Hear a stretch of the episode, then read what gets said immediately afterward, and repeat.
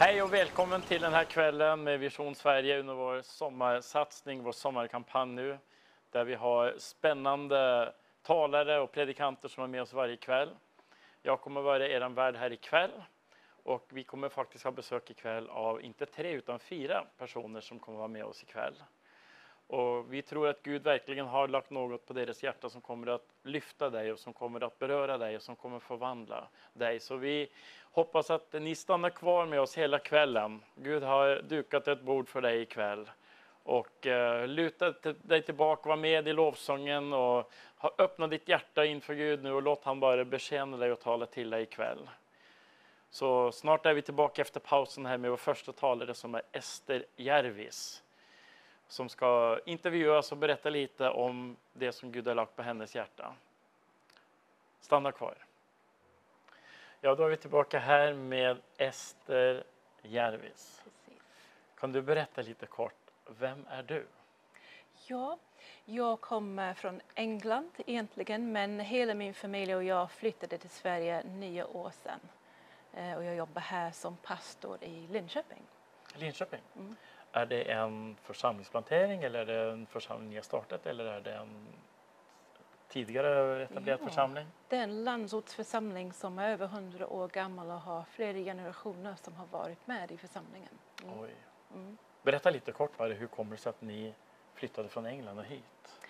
Ja, det är Guds äventyr egentligen. Mm. Vi, vi besökte en helg för att komma och uh, prata och undervisa i någon konferens som handlar om konst och kreativitet och kristendom i Life Stockholm 2006. Mm. Och det var en helg och efter helgen vi skulle åka hem uh, och grät på flygplanet, min man och jag, för Gud hade ju fångat våra hjärtan för Sverige över en helg. Wow. Mm. Så ni är missionärer här? Ja, det är vi. Mm. Fantastiskt, fantastiskt. Ja.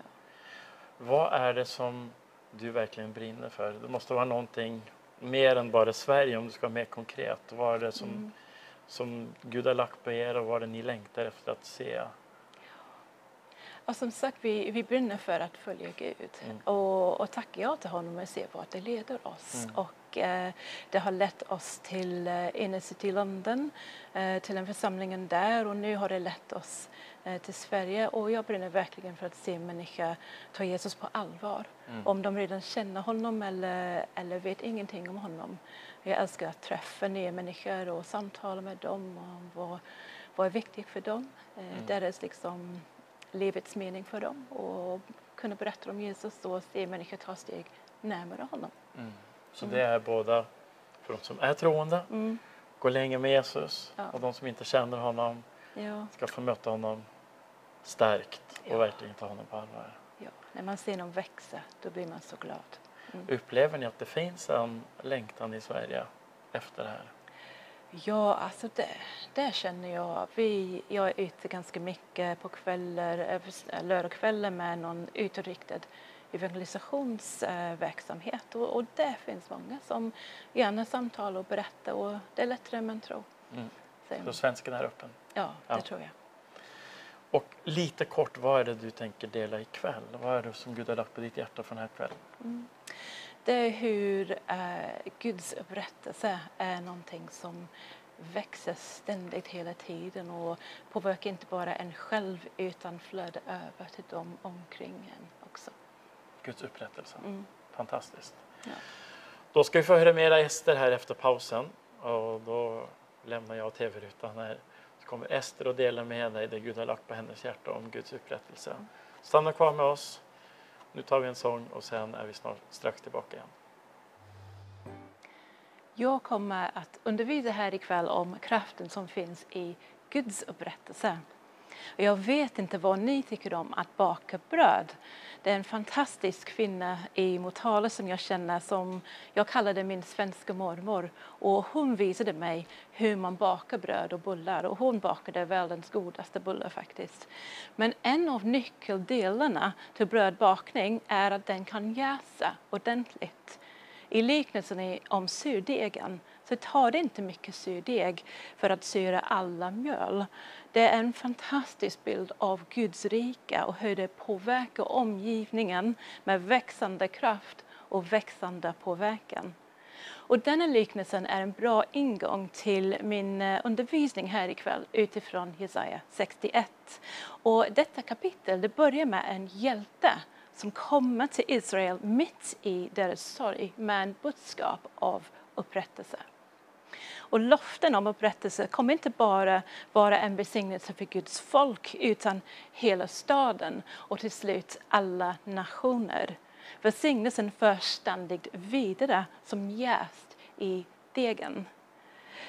Guds matematik är att ta någonting som är hopplöst, även någonting som är död och upprätta den tills den som är upprättad har ett överflöd av upprättelse att ge vidare. Processen tar aldrig slut. Jag läser de eh, första tre verserna i Jesaja 61 till att börja med.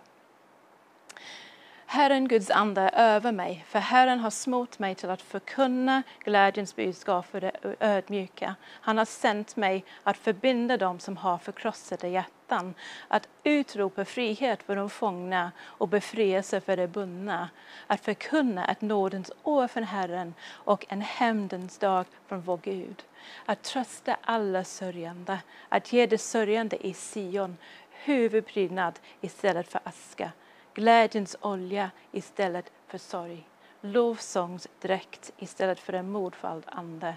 Och det ska kallas rättfärdighetens terebinter, planterad av Herren till hans förhärligande. Hjälten som Gud sände är smord av Herren och fylld av hans ande. Men de som han ska möta har förkrossade hjärtan, de är fångna, de är bundna, de sörjer, de är mordfällda. Hur skulle du känna dig om du mötte sådana människor? Känns det som en möjlighet eller känns det som en tung bördor? Ibland kan man känna sig förlarmad av stora, tunga problem. Dock, Gud känner aldrig så. Den som Herren sänder kommer med omöjliga lösningar egentligen, saker som inte är möjliga förutom att det är i Guds kraft. Den kommer med helande, med frihet, med tröst, med glädje, med vackra kläder av hopp och lovsång. Guds hjälp att alla problem som hans folk har, men kommer med ännu mer för dem. Guds hjälte kommer med upprättad identitet. De ska kallas rättfärdighetens terubinter, planterade av Herren, Herren till hans förhärligande. De som var svaga ska vara starka uthålliga till Guds ära. Vilken omvändelse! Men vänner, det finns vissa i vårt land som brottas med tunga problem med depression, med djupa känslomässiga sår, med skilsmässor, med problem med droger eller alkohol. Bara att läsa igenom den här listan, det känns tungt. Hur skulle man även kunna bemöta det här? Med, med Guds kraft med Gud själv. Det är ingen annan som kommer med långvariga lösningar. Endast Gud kan möta det här. Han som ger liv mitt i döden. Han som uppstod från de döda. Han kan bemöta dem, den som sörjer. Han kan bemöta den som är förkrossade. Han kommer med evigt hopp. Han själv är lösningen. Jag tänker till exempel om en kvinna som kom till vår församling förra året. Hon tog kontakt för att um, hon hade brist på pengar och hon behövde handla mat. Men vi bjöd in henne och ville ha fika med henne, ha samtal med henne och se hur det är i hennes liv. Och hon fick mat, hon fick hennes praktiska behov mött. Men vi kunde be för henne också. Vi kunde be att hon kunde få en smak av Gud. Som det står, smaka och se Herren är Gud. Och hon blev överväldigande av, av, av Herrens kraft. Hon var, hon var, vad är det här? Jag känner mig lite yr. Hon mötte Gud och fick mat. Smakar och ser Herren är Gud. Det fick hon smaka denna dag. Guds kraft är lösningen men samtidigt betyder det inte alltid att eh, sådana problem försvinner paff över en natt. Ibland griper Gud in starkt så, ibland gör han det. Ibland är det en process av helande och upprättelse. Men när Gud kommer blir välsignelsen till slut alltid större än det som man hade i början. inte bara från minus till nollan utan från minus upp till helt nya möjligheter. Som det står här i, i Bibeln, ni ska få dubbelt igen för er skam och de som förödmjukades ska nu jubla över sin del. Därför ska de få en dubbellott i sitt land, evig glädje ska de få. Alltså hur många av er vill inte ha evig glädje? Det låter helt underbart. Och det kommer vi få när vi bor hos Gud sen, in i evigheten. Guds folk de förvandlades från förkastade till att vara upprättade, till ett förnyat uppdrag. Gud nu skapar ett evigt förbund med dem, evigt liv med Gud, med pappa Gud. Det är det vi behöver. Och då tänker jag på några kvinnor i vår församling i London där vi var, i ett område som hette Peckham, ganska nära centrum, ganska fattigt område var det. Och det var några ensamstående mammor som själv fick eh, ta hand om deras barn och hade kontakt med församlingen i typ över 20 år genom söndagsskolor och ungdomsgrupper och sånt. Men efter ett tag så gjorde de alfa och blev frälsta och sen eh, det förvandlades till en hemgrupp som vi kallade The A-team. För de var så viktiga för församlingen. De var en nyckeldel i församlingen. De här ensamstående mammor tillsammans med Jesus blev andliga mördare för, för många i församlingen. Och det är Guds förvandling. Han gjorde det. Men när vi vågar dela våra riktiga liv med varandra och inför Gud så kan Gud börja bemöta våra största utmaningar. Hans berättelse är fullkomlig. Har du sorg kan han ge dig glädjens olja.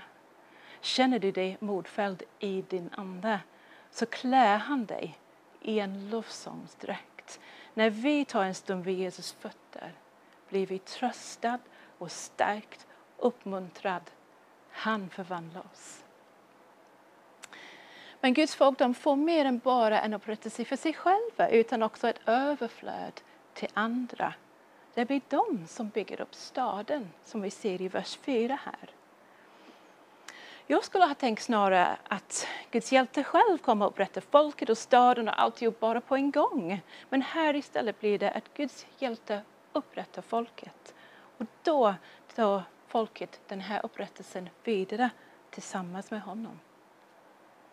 Guds originalplan var att vi skulle ta hand om skapelsen tillsammans med honom. Så när han upprättar oss upprättar han också vår kallelse att samarbeta med honom i hans kraft. Guds folk blir verksam i upprättelsen av staden.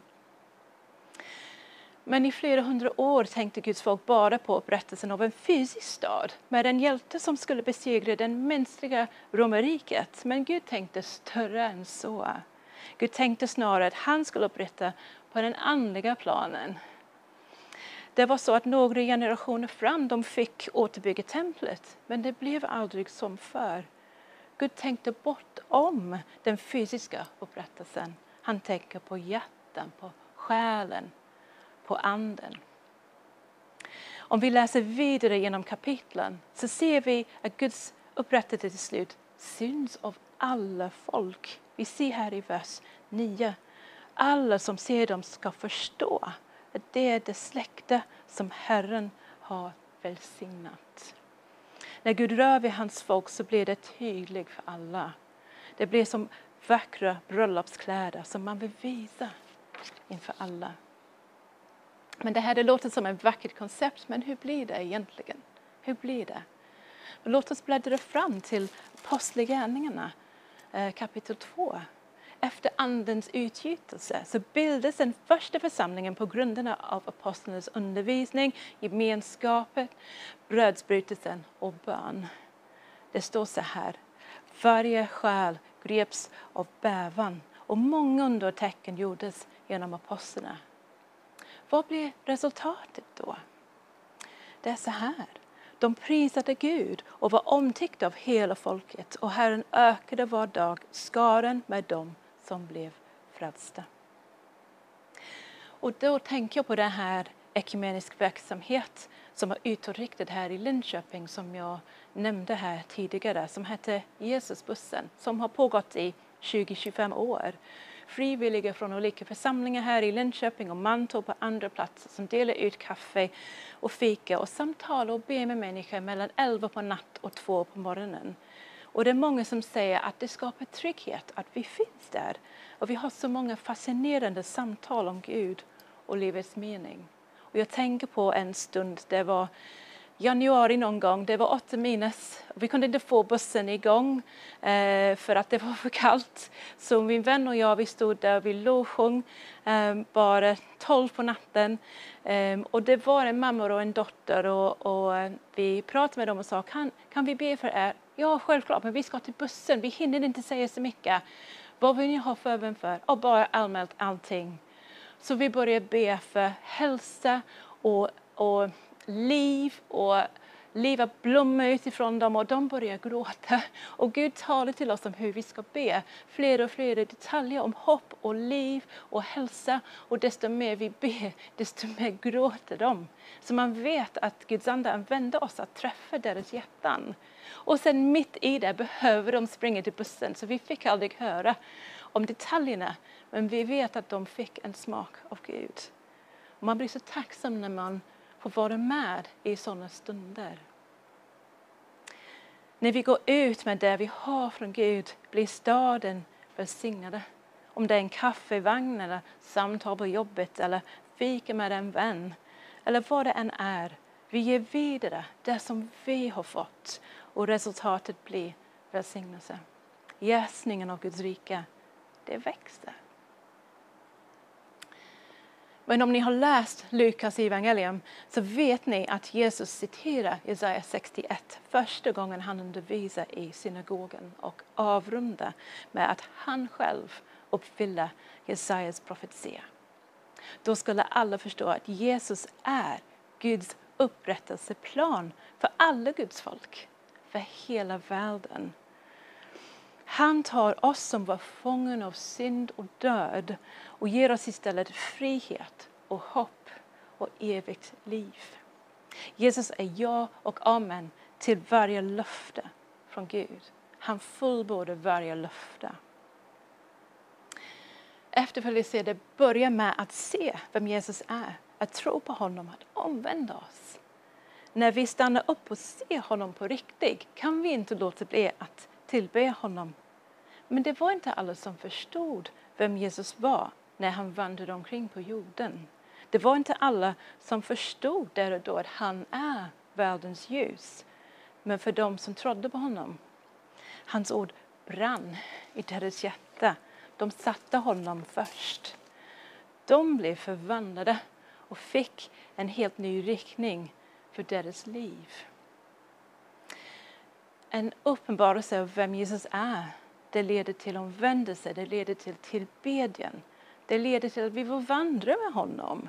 Det leder till att vi vill se hans berättelse nå fler. Jag var här om veckan i Stockholm med det här initiativet Callback Cities, en del av Awakening Europe. Det var tillsammans med Hope for this Nation och One Heart Church och många andra. Och på morgonen hade vi träning i hur man når ut med evangeliet. Och det var någonting som Cornelia Forsberg sa som grep tag i mig. Och hon sa så här, vi vittnar om det som vi har sett. Om vi har sett Jesus, då har vi någonting att berätta. Och jag tänkte, ja det är så enkelt, man behöver inte komplicera evangelisation så mycket. Om vi har sett Jesus på riktigt, inte bara med våra ögon med, men också med våra hjärtan, då har vi någonting att berätta. Om Jesus ord har, har brunnit i våra hjärtan, det brinner i oss, då har vi någonting att dela vidare med andra. Men slutningsvis, eh, jag, jag är oftast ganska pedagogisk. Jag tänker okej, okay, det är jättebra i teori. Hur ska vi göra nu? Jag har en vanlig vecka, jag har ett jobb, jag har familj, jag har barn. Hur ska det här se ut? Inte bara fina ord, jag vill göra det här. Allting börjar med vid Jesus fötter, tycker jag. Det är där vi kalibrerar oss. Vi överlåter oss vi omvänder oss, vi möter hans kärlek. Vi säger, det är du Jesus, det var du vill inte jag. Jag vill följa dig. Där börjar allting. Där påminns mig om hans död och uppståndelse. Men kan det vara några praktiska steg? Vad gör vi med det här? Här är några saker som jag har gjort senaste året, för jag har velat växa i det här. Jag har haft fem namn av vänner som jag har bett för regelbundet, samma tid varje vecka, som jag vill se över en tid bli frälst. Och det som är så fascinerande med det här var att efter några månader, en av de här på listan plötsligt sa till mig, alltså jag är väldigt intresserad av andliga saker, så har vi en väldigt djupt samtal plötsligt om andliga bitar i livet och vad hon tänker och vad jag tänker och kunde vi komma in på uh, tro på Jesus. Men genom att jag hade börjat be för henne var jag förberett och hade Gud förberett marken. Det är någonting man kan göra, fem namn en gång i veckan. Men också så kan man, kan man följa med i en utåtriktad verksamhet. Till exempel pannkakskyrka eller Jesus buss som jag pratade om, mathjälp, barnverksamhet och träffa föräldrarna eller någonting med stadsmission, vad det än är nära dig. Gör dig själv tillgängligt inför Gud och att möta människor regelbundna. Det finns människor som behöver praktisk hjälp men också andligt. Då kan man ge mat men också ta tillfälle att be för dem. Är det någonting jag kan be för? Eller jag känner att Gud vill uppmuntra dig och säga det här till dig. Fysiska och andliga behov. Eller så kan man även följa med på någon missionsresa som när jag har varit i Stockholm den senaste veckan. Gå till en plats där Gud verkar, lära från andra, ta rygg på någon som är före dig så att du växer i tro och förväntningar. Så att du har större förväntningar sen när du kommer hem. Och såklart, man måste växa i Guds ord. Man måste veta vad det är han säger om oss, om världen, om andra så att vi har andlig mat att kunna ge vidare. Vänner, Jesus upprättar hans folk. Han har upprättat dig och mig. Och vill vi samarbeta med honom och se hans berättelse nå vidare där vi är, i vår stad, på vår arbetsplats, i våra familjer, bland våra vänner. För det ultimata är så här, är att vi ser och att andra ser att Jesus är den största skatten. Han är den största skatten. Låt oss be tillsammans vänner. Jesus, jag tackar dig att du är svaret som vi längtar efter. Även om det finns många i världen som inte vet det än, så är du där och letar efter det förlorade fåret. Och tack att vi får vara med och berätta om glädjen av vad det är att kunna se dig med våra ögon, med vårt hjärtat och kunna berätta vidare för andra, Gud. Tack att det som du har börjat i oss, det bara flödar över. För att ditt livskraft det är så stark. Det går inte att stoppa din kraft. Du har börjat där och det går inte att stå i vägen. Och Gud, jag ber särskilt för dem som känner sig hopplös eller modfälld i anden. Gud, att du kommer med en gnista av hopp just nu in i deras hjärtan. Att du, att du börjar blåsa på elden igen. Att hoppet kan vakna och att ögonen kan komma upp och se vem du är och det som du har sagt. Jag ber det här i Jesu namn. Amen. Ja, då är vi tillbaka här från eh, studion här på Vision Sverige, Norrköping och nu har jag nästa gäst med mig. Tack. Jag, jag vet inte om jag mött dig förut. Du kanske har mött mig. Jag har inget minne att har pratat vid så här, men vi har säkert setts för något tillfälle tror jag. Och jag har hört dig predika här i Agape Norrköping. Ja, det kan jag tänka mig. Mm. Så du har lite kortare avstånd än mig och ja. tar dig hit till mm. tv-studion. Ja. Filip Holmberg. Jajamän. Mm. Och eh, du har levt ett innehållsrikt liv. Berätta lite om dig själv. Ja, jag är ju missionärsbarn så att jag föddes i Indien och ehm, bodde där de flesta åren i min ungdom. Så jag kom väl till Sverige ordentligt när jag var ungefär 16 år gammal. Eh, och sen har jag ehm, själv, eh, mina föräldrar var ju missionärer i Indien som jag sa och eh, jag har besökt Indien några gånger senare också som vuxen men eh, också med min fru och våra två äldsta barn varit eh, i Bhutan norr om Indien i Himalaya och arbetat som eh, missionär och lärare på en skola för blinda barn i fem års tid. Sen har jag varit lite pastor några år i en församling i Vagnhärad och eh, mesta delen av mitt yrkesliv har jag varit skolledare, verkat inom skolan. Jag blir väldigt glad när jag hör missionärsbarn som lever för Gud och går hela livet liksom med, går ut med flaggan i topp. Man har hört många skräck historier om missionärsbarn som har gått illa för och blivit arga och bitter på Gud och det ena och det andra. Här är det precis tvärtom. Ja, för, för mig, jag ser tillbaka på min barndom och min uppväxt med stor glädje så att jag kan inte klaga tycker jag. Fantastiskt, fantastiskt. Och vad är det som du verkligen brinner för? Nu har du ju gjort en hel del olika saker har jag förstått genom åren. Det, det är faktiskt så här att eh, när jag gick i pension eh, 2013 så började jag engagera mig väldigt mycket för Israel och för det judiska folket och deras återvändande till Israel. Så det är verkligen det jag brinner för och som jag skulle vilja dela om ikväll också. Eh, därför att det är någonting som Gud gör i vår tid och som är viktigt för oss kristna att få syn på och vara delaktiga i. Och då ska jag inte ställa frågan varför det är viktigt, för då är vi inne på din predikan tror jag. Ja, så är det kanske. Jag misstänker det. Nej, men det var spännande. Fantastiskt vad spännande. Från Indien och till Israel. Ja. Gud har hela världen på sitt hjärta. Amen, så är det. Underbart. Men vi ser fram emot att höra dig Filip. Tack. Då tar vi en kort paus här och sen är vi snart tillbaka igen och Filip ska dela det som Gud har lagt på honom om Israel och att hjälpa judarna. Jag eh, vill gärna tala om Israel som eh, vi talade om för en liten stund sen. Och eh, Eh, det är därför att jag ser Israel som en väldigt viktig del i det som Bibeln talar om. Och Bibeln är ju det är den bok som vi älskar som kristna och vill läsa i också och eh, ta vara på. Eh, och egentligen är det så här att det, det, det, mesta jag vill säga ikväll handlar eller hämtas ifrån profeten Jesaja kapitel 49.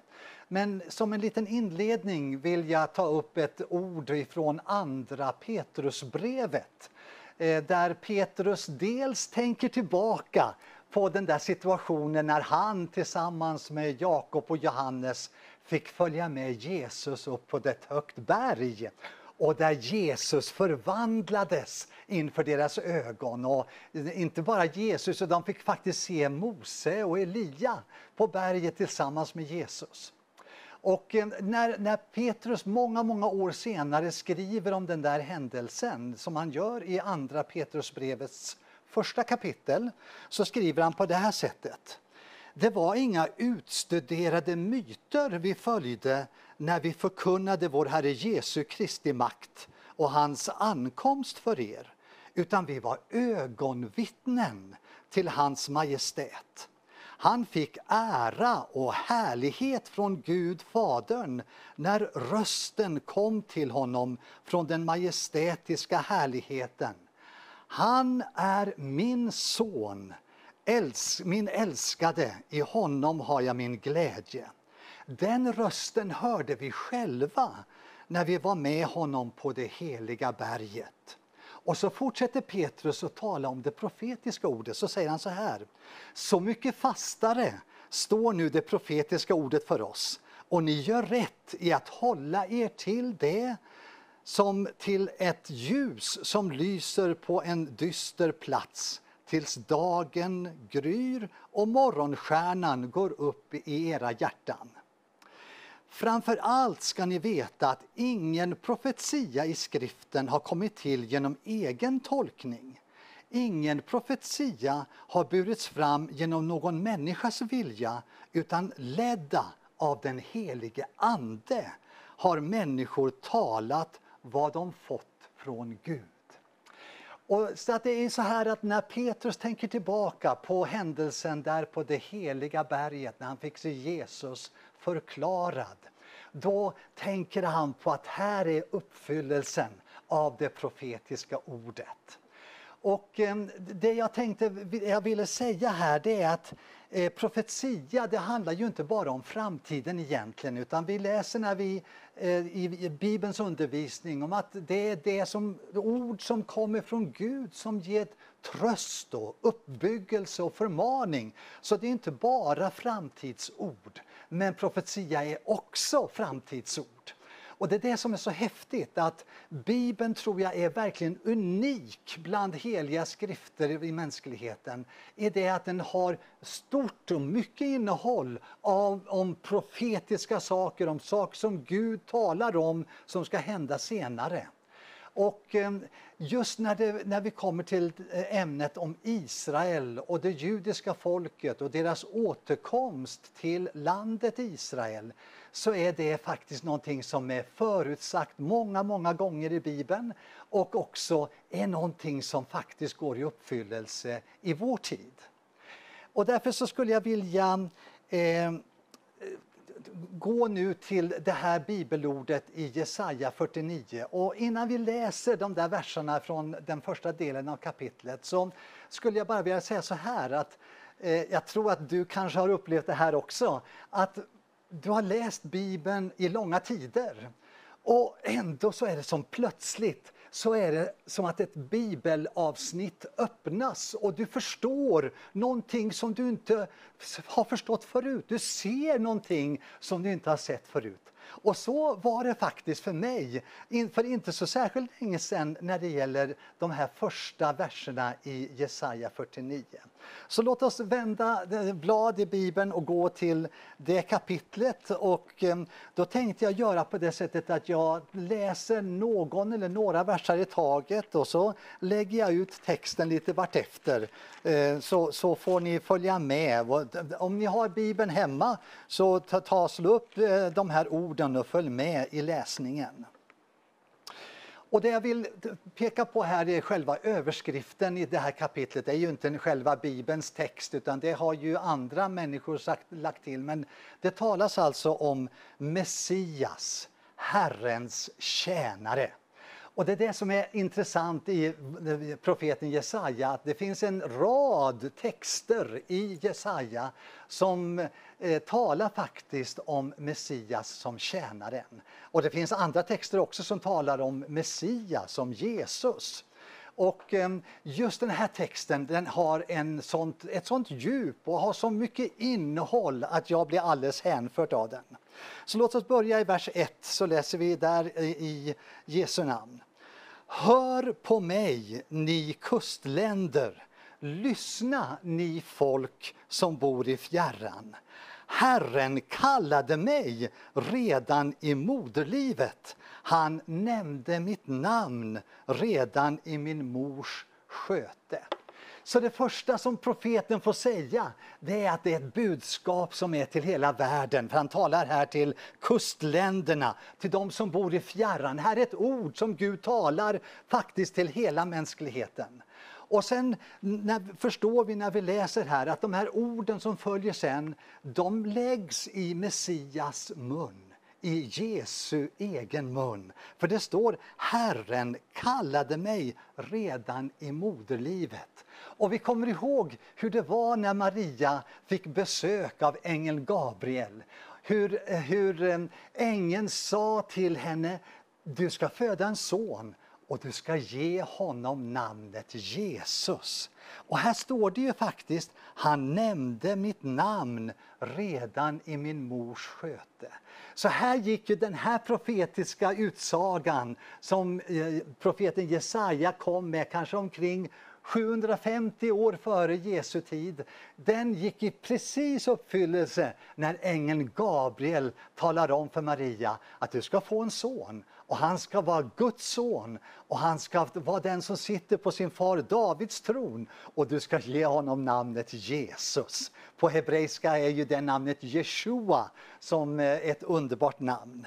Och sen fortsätter orden att komma ur Jesu mun. Han gjorde min mun till ett skarpt svärd och gömde mig i skuggan av sin hand. Han gjorde mig till en vass pil och dolde mig i sitt koger. Och vi vet att detta med att vara ett svärd.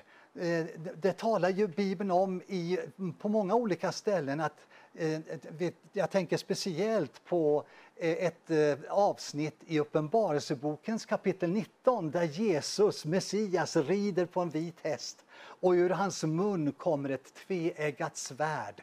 Och det är detta som profeten här får uttala och lägga i Messias mun för så länge sedan. Och så står det så här i vers 3. Han sa till mig, du är min tjänare Israel. Genom dig vill jag förhärliga mig. Och när namnet Israel används just i den här meningen så är det Jesus det handlar om. Det handlar om Messias. Eh, så det är, som, som kallas vid namnet Israel här. Och så fortsätter det, texten i vers 4. Men jag tänkte, förgäves har jag ansträngt mig, utan nytta ofta förbrukat min kraft. Men min rätt är hos Herren och min lön hos min Gud.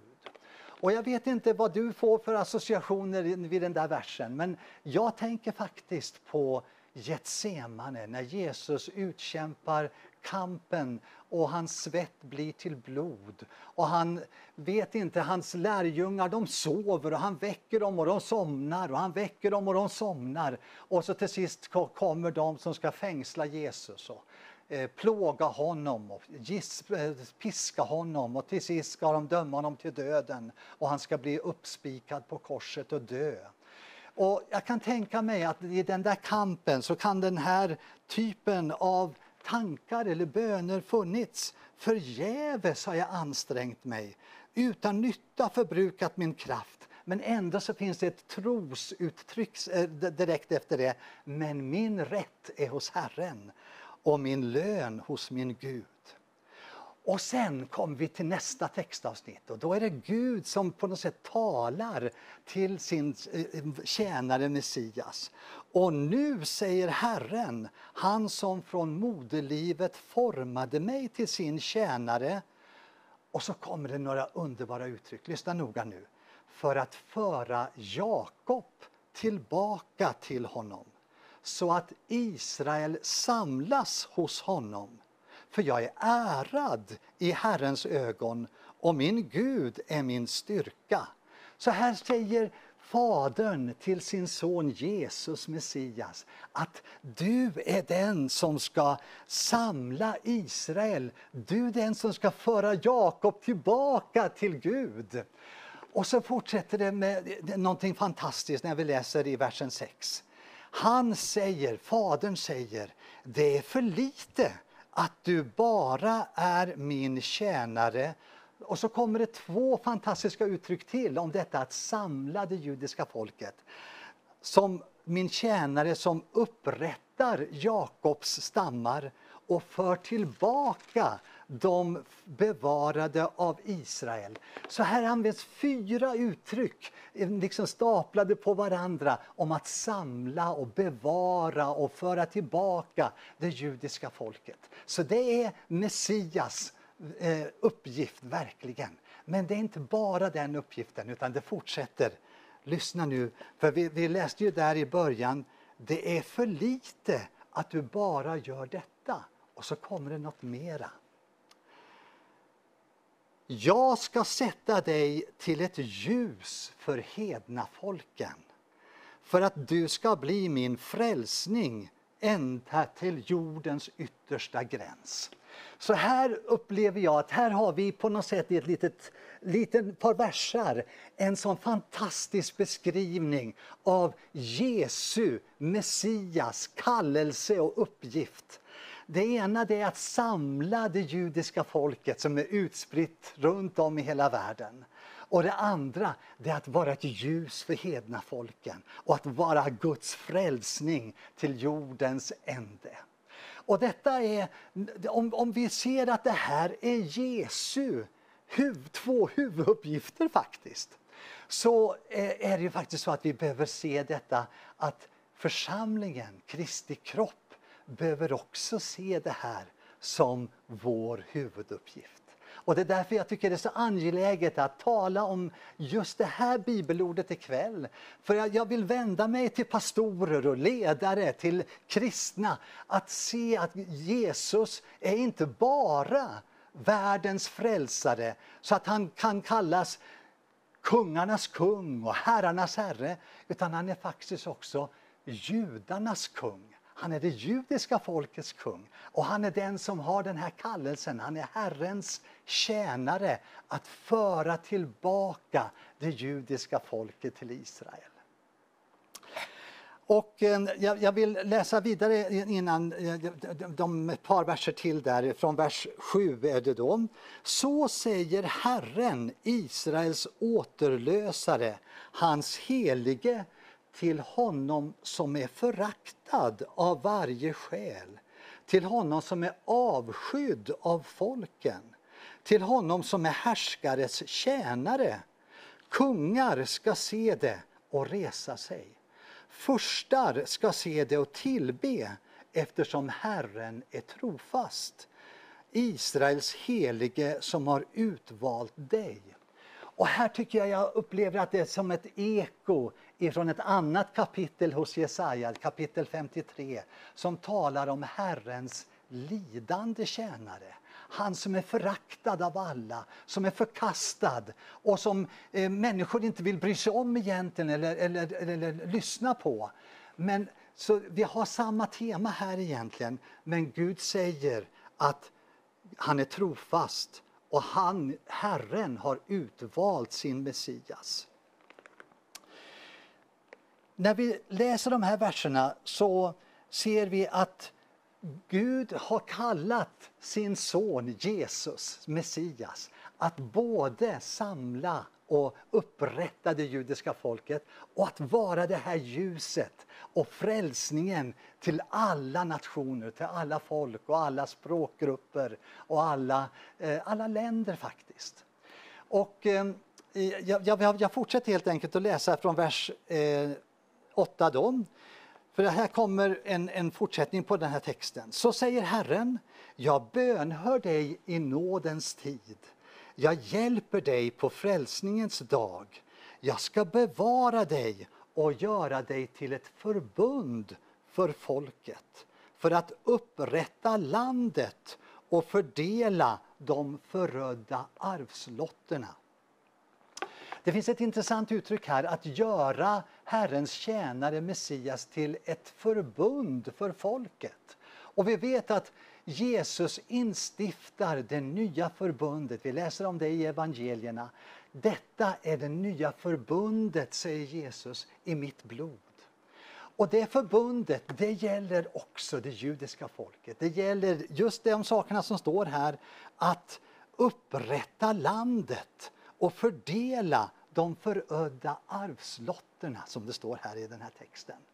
Så Jesu försoning på korset och Jesu verk för oss, eh, det är för alla nationer och för alla folk och alla språk. Men det är också för det judiska folket. Så Jesus dog för det judiska folket, för deras återsamlande till Israel, för deras upprättande till, som nation igen och för att de ska vara på plats för att hälsa honom välkommen när han kommer tillbaka. Jag skulle vilja eh, läsa de verser som är kvar fram till vers 13 och sen har jag några avslutande ord jag skulle vilja säga också. Eh, då står det så här i eh, vers 9. När, när, Gud säger jag ska göra dig till ett förbund för folket för att upprätta landet och för att fördela de förödda arvslotterna, så fortsätter det. För att säga till de fångna, kom ut och till de som sitter i mörkret, visa er.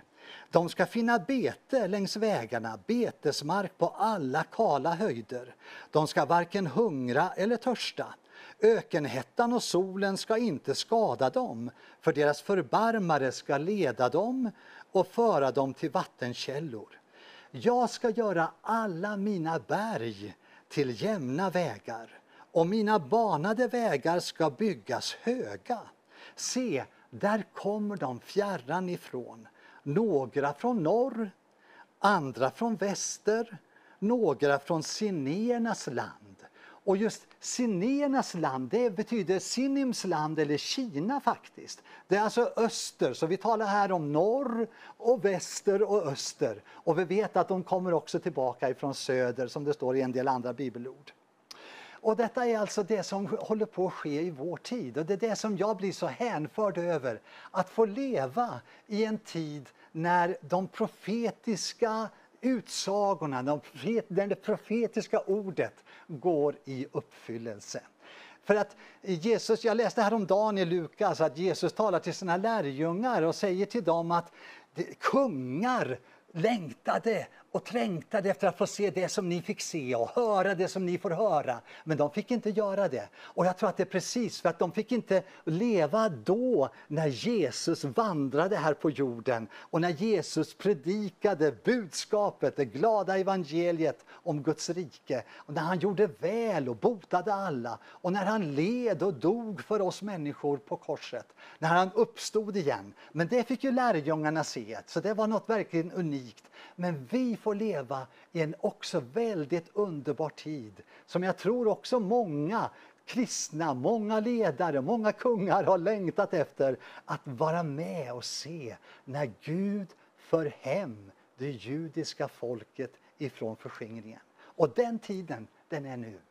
Man kan säga till och med att vi kan säga med ett årtal när den startade. Den startade 1882. För det är det året som man brukar säga att då började den första invandringen av grupper av judar till landet Israel.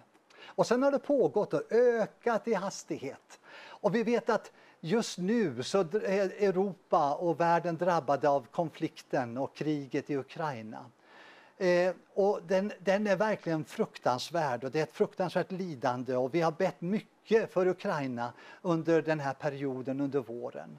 Samtidigt så är det faktiskt så att Gud använder såna här tider av oro och konflikter och krig för att också föra hem sitt folk. Det är faktiskt så att under den här eh, perioden, under det det här året, alltså de första eh, sex månaderna i år så har 35 000 judar kommit hem till Israel. Och av dem så är de allra, allra flesta ifrån Ukraina och Ryssland. Kan du tänka?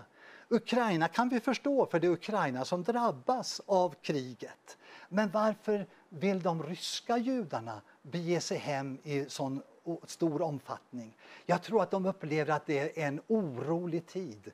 Det känns farligt att vara kvar och nu kallar Gud dem hem till Israel. Detta då att Messias, Jesus, har det här dubbla uppdraget att samla och upprätta det judiska folket och att vara det här ljuset till världens ände, till hedna folken det är någonting som församlingen behöver ta till sig.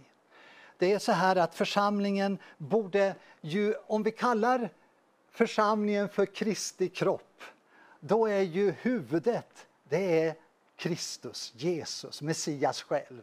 Och om huvudet har dessa två huvuduppgifter, att vara ljuset, frälsningen ut till jordens yttersta ände och att vara den som samlar det judiska folket. Då borde väl Kristi kropp, församlingen, också ha de här två uppgifterna. Och det, är det, jag ville, den, den, den, det budskapet är det jag vill framföra ikväll. Och ehm, då, då skulle jag vilja säga detta att förkunna evangelium om Guds rike. Det är församlingens viktigaste uppgift tillsammans med att föra det judiska folket hem till Israel.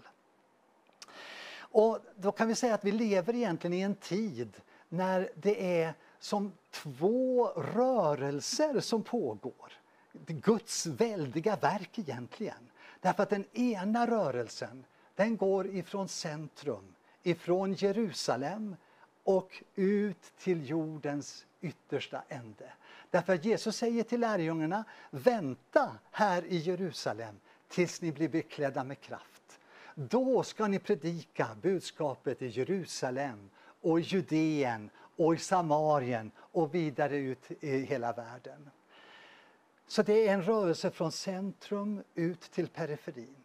Men sen samtidigt så är det en rörelse från periferin in mot centrum.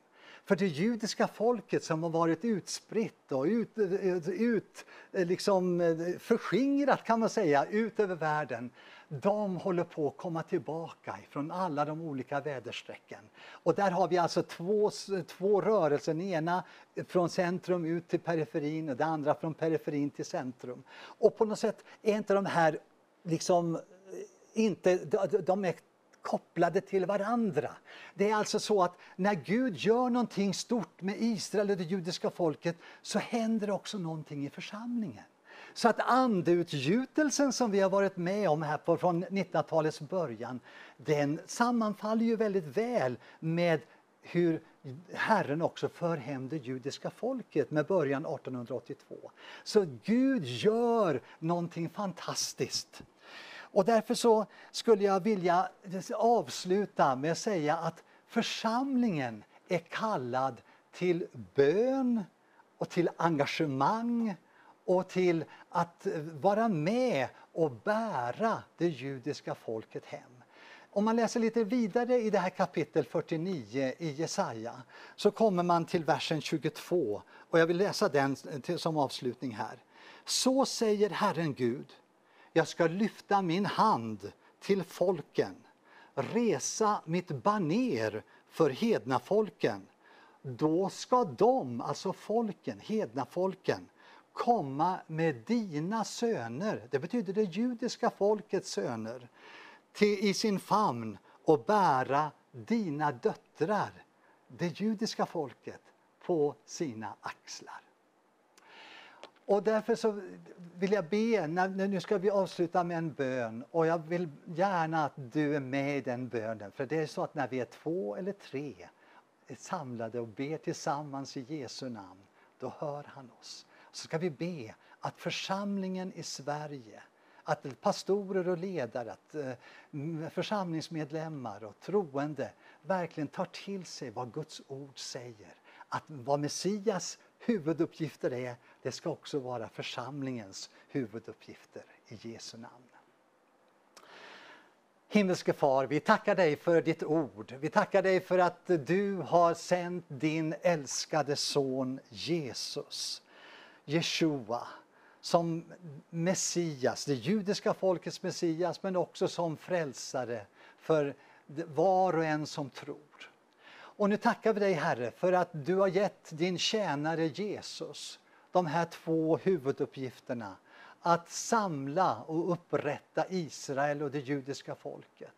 Och att vara ett ljus för hedna folken. Din frälsning till jordens ände.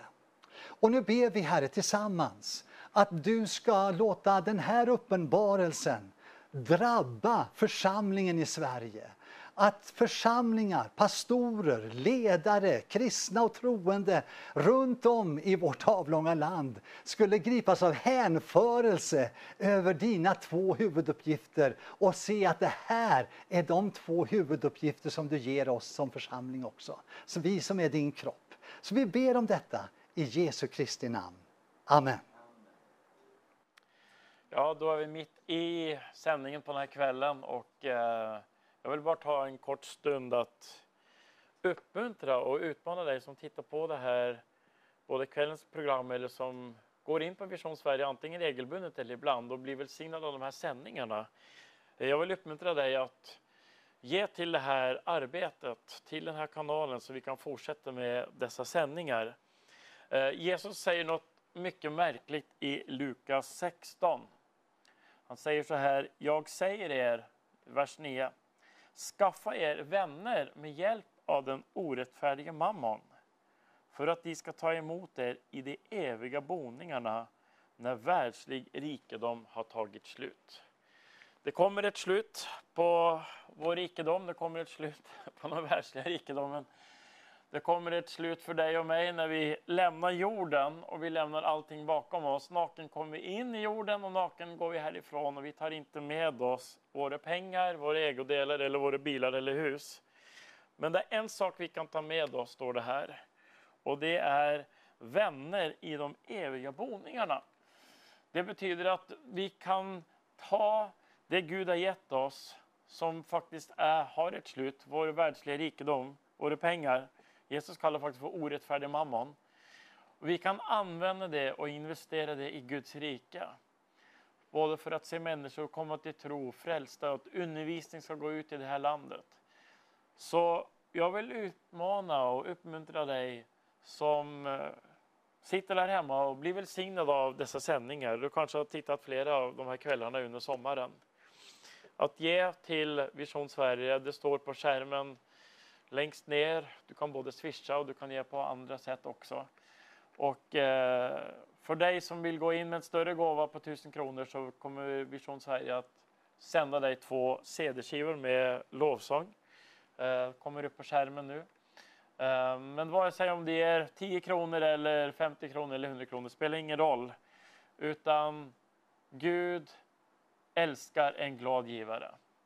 Och eh, är du glad och är du välsignad över det du får höra och har det byggt upp dig så vill jag uppmuntra dig att ta en del av din världsliga rikedom som Jesus säger här och investera det i vänner i de eviga boningarna. Man kan göra på många sätt. Man kan ge till mission, man kan ge till fadderbarn eller man kan också ge till kristet tv-arbete som går ut och vill välsigna det här landet.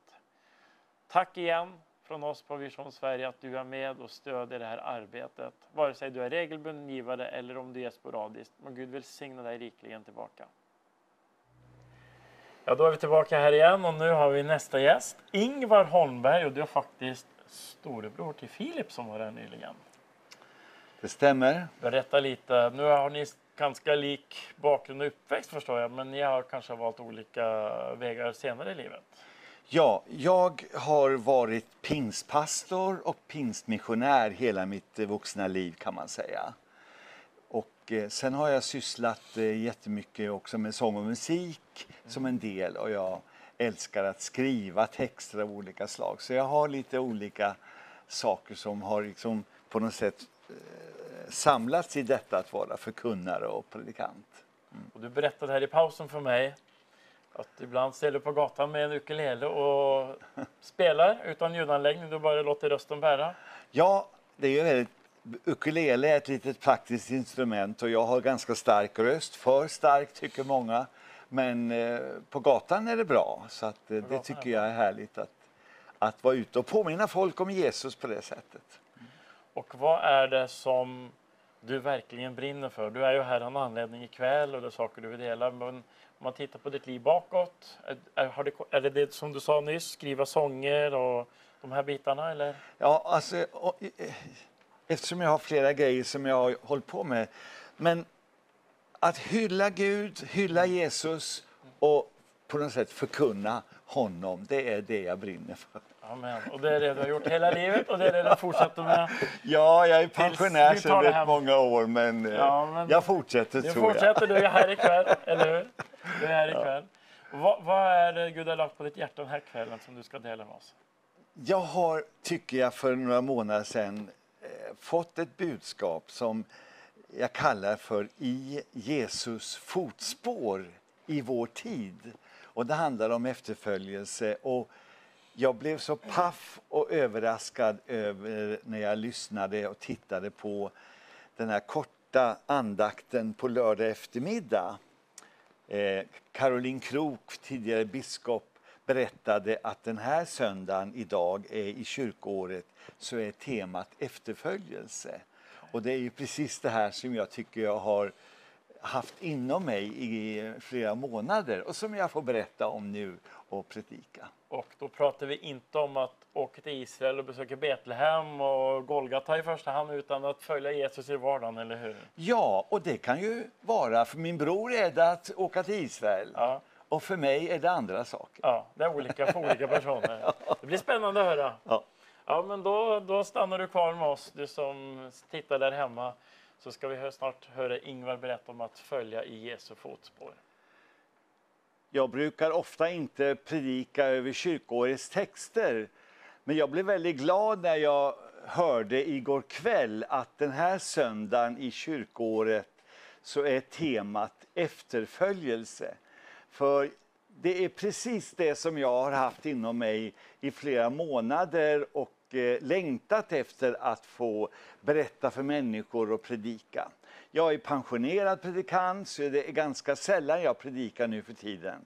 Men eh, nu har Gud gett mig tillfälle bland annat att möta er som ser på eh, Vision Sverige. Och eh, jag läser ifrån första Petrusbrevet andra kapitel några versar om efterföljelse. 20 versen och 21, 20 den andra delen. Men om ni står ut med att lida när ni gör det goda, då är det en nåd inför Gud. Till detta är ni kallade.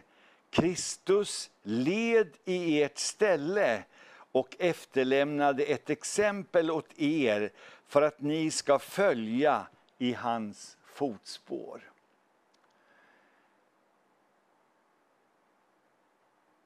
Här talar Bibeln om att Jesus led och att han efterlämnade ett exempel åt oss för att vi skulle följa hans fotspår. Och det är inte populärt att tala om att, eh, att lida, för ingen människa vill lida. Men ibland kan det vara så att om man söker efter lycka och glädje för intensivt så blir man i själva verket bara olycklig.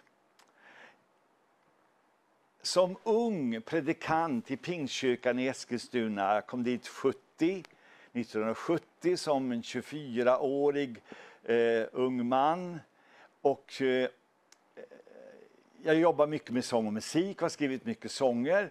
Och jag hade en stor grupp ungdomar och vi gjorde en LP-skiva, en vinylskiva som hette Lycka. Och jag minns att vi frejdigt sjöng den här texten i en av sångerna. När jag sökte lyckan, då fann jag ingenting. När jag sökte frihet blev jag bara slav. När jag sökte Jesus, då fann jag lyckan. När jag blev hans slav blev jag verkligt fri.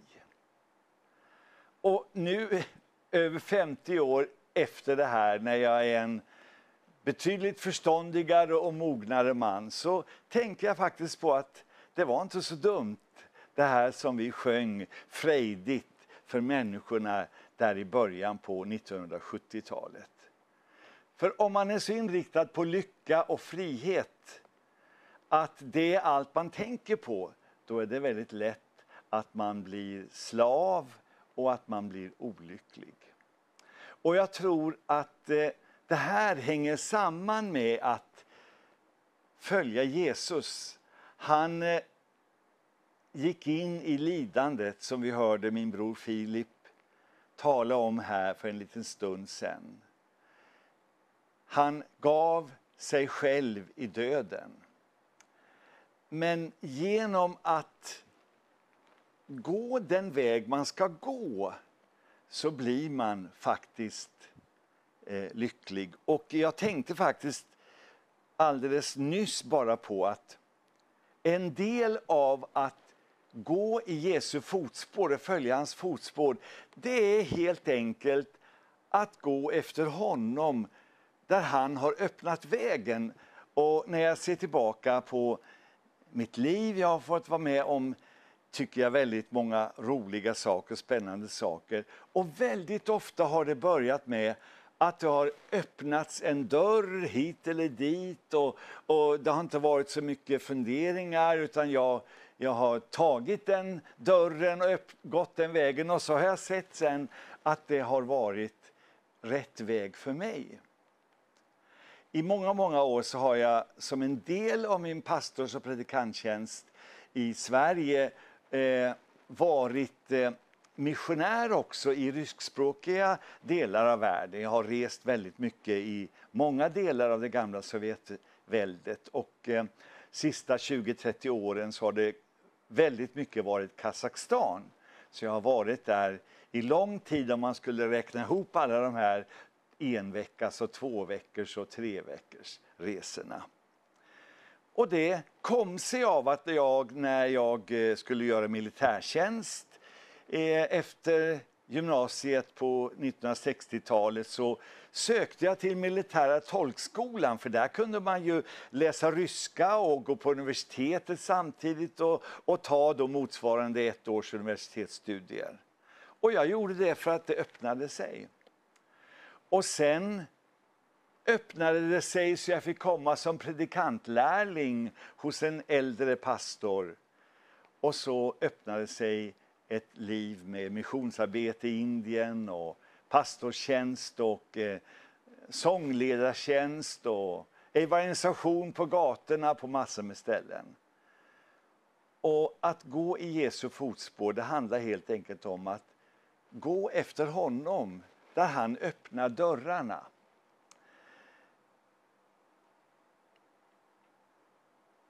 Frihet har ett namn är ju det trevliga namnet på den här eh, 40 dagar långa mötesserien varje dag i TV Vision Sverige. Det är imponerande. Och häromkvällen så lyssnade jag på den här temasången Frihet har ett namn, det är Jesus, Jesus. Och frihet, skulle jag vilja säga, det är att inte söka friheten för dess egen skull. Lyckan för dess egen skull, utan gå i Jesu fotspår och eh, finna lyckan, finna friheten i att vara hans slav som eh, Nya testamentets författare ibland skriver. Och nu vill jag ta dig med några minuter i det här budskapet som jag tycker jag har fått sista månaderna. I Jesu fotspår i vår tid. Och jag utgår från Romarbrevet kapitel 6 och de 14 första verserna.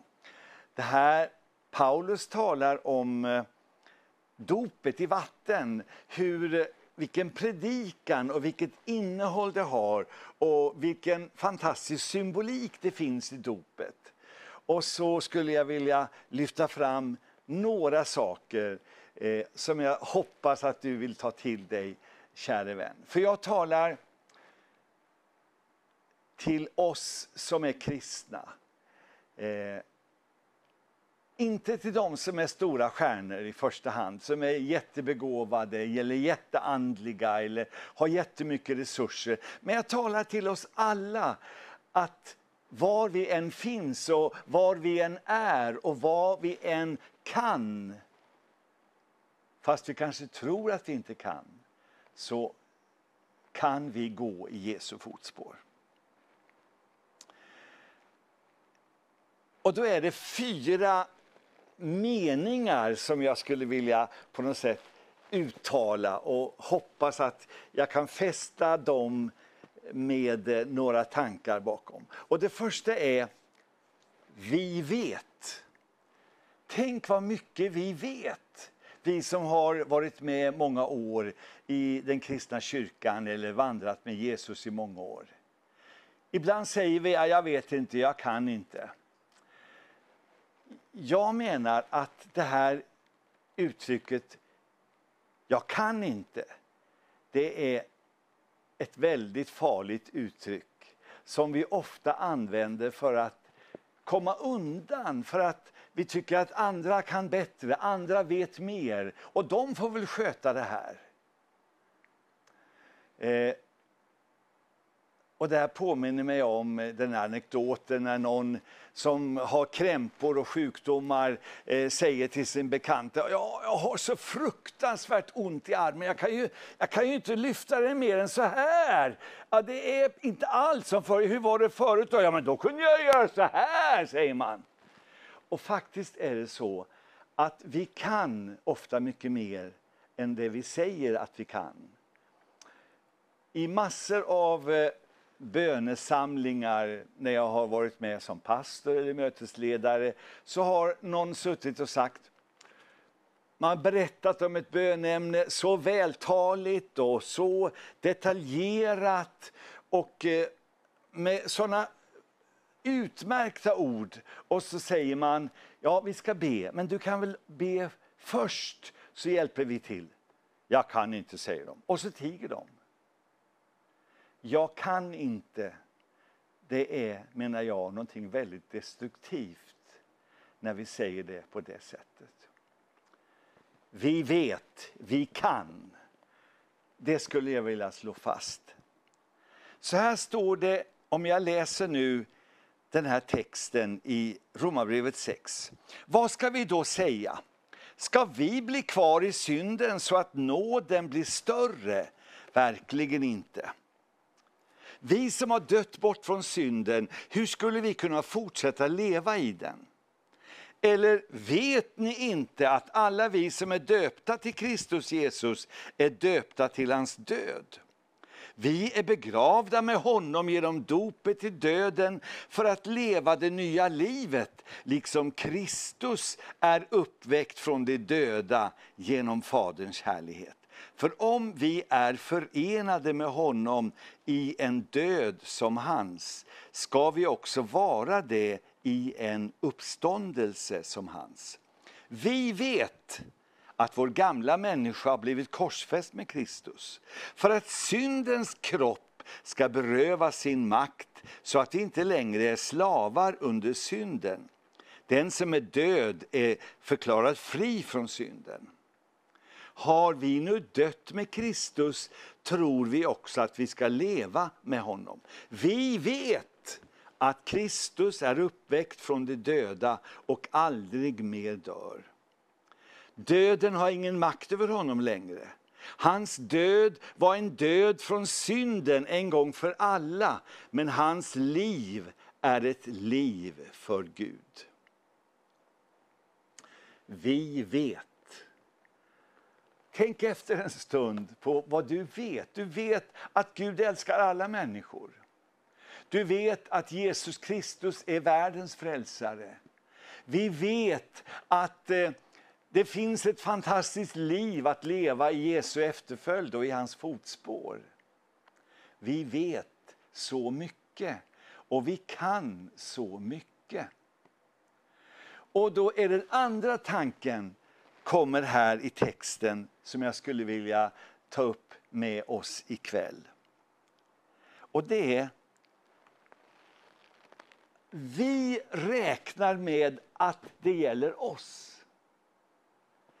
Och jag läser vidare här i texten, elfte versen. Så ska ni också se på er själva. Ni är döda från synden och lever för Gud i Kristus Jesus. Synden ska därför inte regera i er dödliga kropp så att ni lyder dess begär. Ställ inte era kroppar i syndens tjänst som redskap för orättfärdigheten, utan ställ er i Guds tjänst. Ni som var döda men nu lever, ställ era kroppar i Guds tjänst som redskap för rättfärdigheten. Synden ska inte vara herre över er, för ni står inte under lagen utan under nåden. Den första tanken är att vi vet och vi kan. Vi vet en massa om Guds kärlek och Guds frälsningsplan och om Gud älskar alla människor. Men det andra är då att, säga, att förstå, då gäller det ju också mig. Jag är också medräknad. Eh, Gud har också en plan för mig och Gud vill också föra mig in i ett intressant liv i Jesu fotspår. Så att man så att säga inte bara tänker, ja men han och hon, de kan väl. Nej, det handlar om att räkna med att också du kan. Så ska du se på dig själv. Att du är död från synden och lever för Gud med ditt liv. Och att din kropp, dina händer, dina ögon, din mun, dina tankar, att det är redskap för Gud.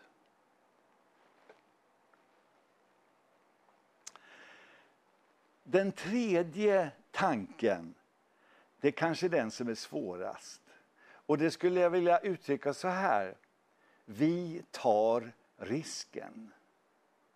Därför att när vi har kommit till att vi, vi vet och vi kan och vi vet om Guds kärlek och vi liksom förstår ändå att vi är också medräknade i det här med att vara Guds redskap. Då kommer den där rädslan. Men tänk om jag gör bort mig? Tänk om jag misslyckas? Tänk om jag hörde fel? Och den här tredje tanken, vi tar risken. Det är någonting fantastiskt när vi vågar det. Varenda en som är kristen har varit med om att man har fått en tanke. Jag borde nog ringa till henne. Jag borde skriva ett brev till honom, ett mejl eller ett, ett, ett brev kanske med frimärke och kuvert. Det fungerar ju faktiskt än idag. Man får för sig att göra Jag måste åka den där vägen. Jag måste åka dit. Eller jag måste säga det här till min granne. Och så kommer, men tänk om jag gör bort mig. Tänk om jag gör fel. Men det är inte så farligt att göra bort sig ibland. För vi vet att när vi har lytt de där impulserna, då har det ofta varit fantastiskt. Då har vi känt, det här har ju Gud öppnat. Eh, och man får en bekräftelse på det. Men jag tror att hela livet så får vi brottas med det här att eh, på något sätt ta risken. Det finns en väldigt känd berättelse när Petrus får, förstå, för, får insikten att det är Jesus som kommer gående på vattnet där i stormen. Och så säger han, Mästare om det är du, så säg till mig att komma till dig på vattnet. Och Jesus säger bara ett ord, kom. Och eh, Petrus tar klivet över relingen och börjar gå. Och det bär. Ja, det, det blir lite risigt ett ögonblick när han tittar mer på vågorna än på Jesus. Men Jesus är där och hjälper honom. Men det bär. Eh, tänk om vi som kristna människor med våra gåvor och, och våra, vår tid och det vi har, om vi hela tiden är öppna för de där ingivelserna. Och vi vet att ibland tar man fel. Ibland känner man en ingivelse att säga någonting som man tror kommer från Gud. Man kan hela tiden vara ödmjuk och, och säga ja, jag tror att det är så här men jag kan ha fel. Vi kan ofta ha fel. Men vi kan ofta ha rätt om vi har ett ärligt hjärta. Och jag tror att det här handlar också om att vi som kristna, vi har ett uppdrag att på något sätt vara Jesu händer och fötter. Han gick omkring, han talade helande, han la händerna på de sjuka, han använde olika eh, saker. Det fanns ingen enda metod som bara var den riktiga. Det kunde variera väldigt mycket. Men väldigt ofta i berättelserna om helanden och under och saker som är, så säger Jesus någonting till sjukdomen, till situationen. och Det är likadant när Petrus och Paulus och, och Guds tjänare i alla tider eh, är ute och eh, tjänar Gud. Att det kommer ofta till en punkt då man liksom får lämna det man är säker på, där man är trygg och sin bekvämlighetszon. Och man får säga någonting där man kan misslyckas, där man kan ta fel. Men vi tar risken. Tänk om hundratusentals kristna i våra olika samfund i Sverige skulle börja säga, jag tar risken. Åh, vad mycket som skulle hända. Den fjärde tanken som jag vill ge dig, som jag tycker att Gud har talat mycket till mig om, det är vi vandrar på. Det är den fjärde saken. Vi vet, vi räknar med att vi är med, vi tar risken och vi vandrar på. I åttonde kapitlet här i Romarbrevet så står det så här i vers 14. Alla som drivs av Guds ande är Guds barn. Alla som leds av Guds ande är Guds barn. I Galaterbrevet kapitel eh, 5 och vers 25 så står det så här. Om vi har liv genom anden, låt oss då också följa anden eller vandra i anden. Vi vandrar vidare. Under många, många år så har jag så att säga, stött på och arbetat tillsammans eller vid sidan av människor, både män och kvinnor. De har varit så brinnande, de har varit så gudfruktiga, så begåvade, så goda talare. De har haft en, en väldigt hög bekännelse ofta, varit radikala. Men så går det några år och helt plötsligt är de bara borta. Jag tror att vi ska vandra vidare, att vi ska fortsätta. När jag, jag kan ärligt säga att ibland när jag ska summera mitt liv så eh, tycker jag inte att det är så där väldigt många som jag har vunnit och fört fram till Kristus. Men jag har hållit på i alla de här åren. Och jag tror det finns ett värde i att fortsätta. Uppgiften är inte färdig förrän Jesus kommer tillbaka. Eller förrän jag lägger ner min vandringsstav och lämnar det här livet.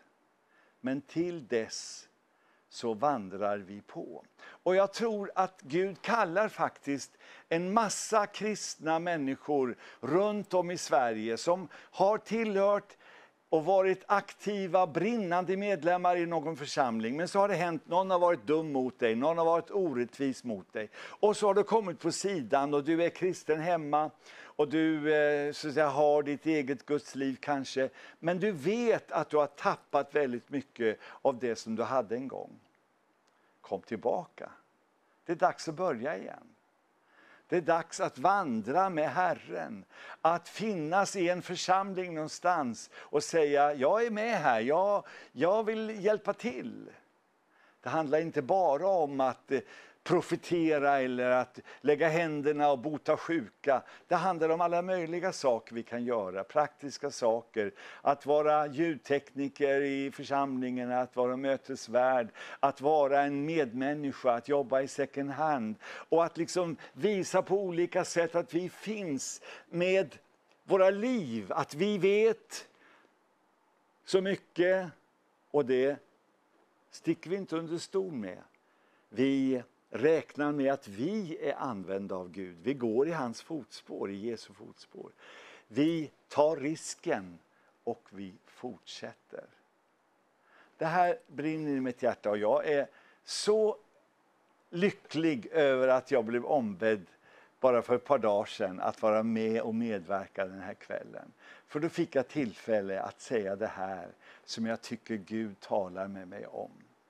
Käre vän, vi vet. Vi räknar med oss själva som en del. Vi tar risken och vi vandrar vidare. Tack Herre för din fantastiska kärlek. Och Herre, jag tackar dig för mitt liv. Jag, jag tycker att jag har haft ett sånt roligt och fantastiskt liv.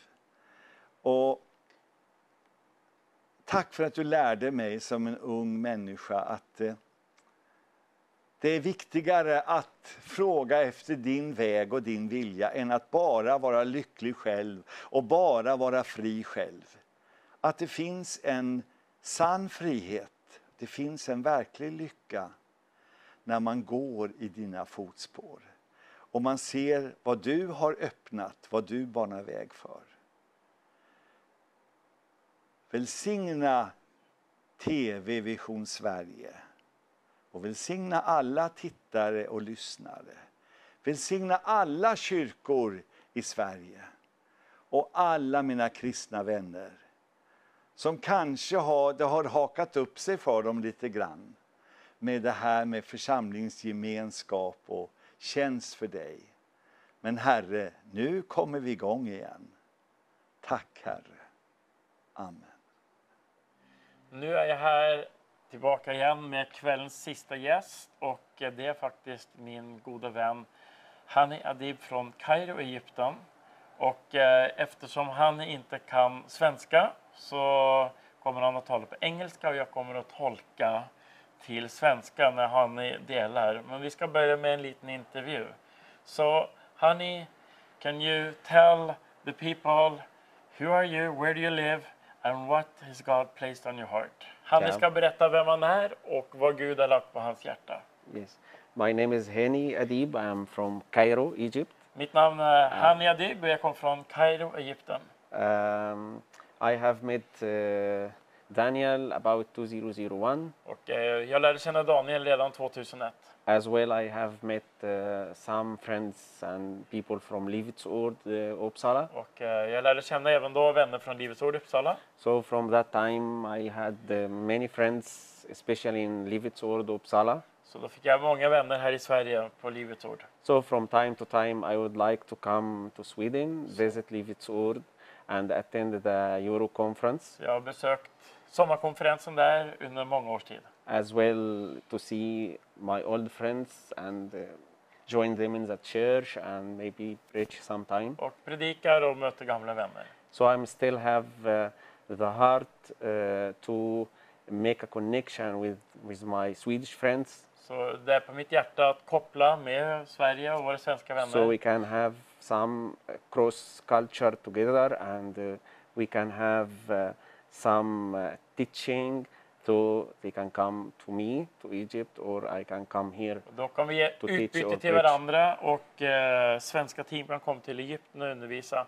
So what is the need in Egypt? Vad är det som behövs i Egypten? What is the need among the Christian people in Egypt? Actually, um, Egypt need uh, strong movement from God. I Egypten vill vi se en stark rörelse av Gud. Of course, we have a good church, we have a good people, Det finns eh, härliga församlingar i Egypten, but still we need uh, movement from the Holy Spirit. men vi vill se ett starkt utgjutande av den helige Ande. It's not enough to teach and preach, Det räcker inte med predikan och undervisning. but I believe Holy Spirit in coming days will show us uh, strong movement again. Men vi är övertygade om att den helige Ande ska komma på ett starkt sätt på nytt i Egypten. So God can touch people in different ways. Då ska Gud beröra människor på olika sätt. Så Hanni, uh, I know you have a certain message tonight. Jag vet Hanni att du har ett speciellt budskap ikväll. Uh, can you say very short, in a short meaning, what you will share tonight after the break? Säg något kort vad du ska dela ikväll. Yeah, I, I will share a little bit about uh, my trust in God's word. Jag ska dela lite om min tillit till Guds ord. Tell you a little bit about prophecy of Isaiah about Egypt, Och jag ska dela från Jesajas profetia om Egypten. and as well uh, would like to pray for peace in, in, in Europe. Och sen ska vi avsluta med att be om frid för Europa. Yeah, so this is will be shortly about uh, how we can uh, uh, or we need to trust in the word of God. Så mitt budskap ikväll handlar om vår tillit till Guds ord. We need to trust in the uh, prophetic word of Och God. vi litar på det profetiska ordet. Yeah. Well, thank you so much honey. So Welcome. we will take a break now and then you will teach. Vi tar en Okej. paus nu och sen är vi snart tillbaka med honey. Okay. Och eh, då ska han dela från sitt hjärta och eh, vi kommer att tolka där också. Great. Okay. Go, good evening. God kväll. It's uh, nice to be here. Det är härligt att få vara med er ikväll. I would like first to say hello to all my friends in, in Sweden, in Uppsala, in Livets Ord. Jag vill hälsa alla mina vänner över hela Sverige och även i Uppsala och överallt. So I'm very happy to be uh, to be again here. Jag är glad att vara tillbaka här i Sverige. Today I will share a little bit about uh, what happened in about my country, about what happened in my country in the last 11 years. Jag ska dela lite kort, vad är det som händer och pågår just nu i Egypten, där jag kommer ifrån? And I will talk about uh, prophetic, uh, prophetic words from the Bible, and I will talk about the prophecy of Isaiah. Och det profetiska ordet och vad Gud har sagt i Bibeln när det gäller Egyptens framtid. I will share a little bit with you about what happened in, in, in my country. Och jag ska dela kort vad är det som har hänt och vad som Gud tänker göra i mitt land. But first, I would like to start to read verse from Matthew 24, Men jag tänker vi ska 6 and 7. börja i Matteus 24, vers 6 och vers 7.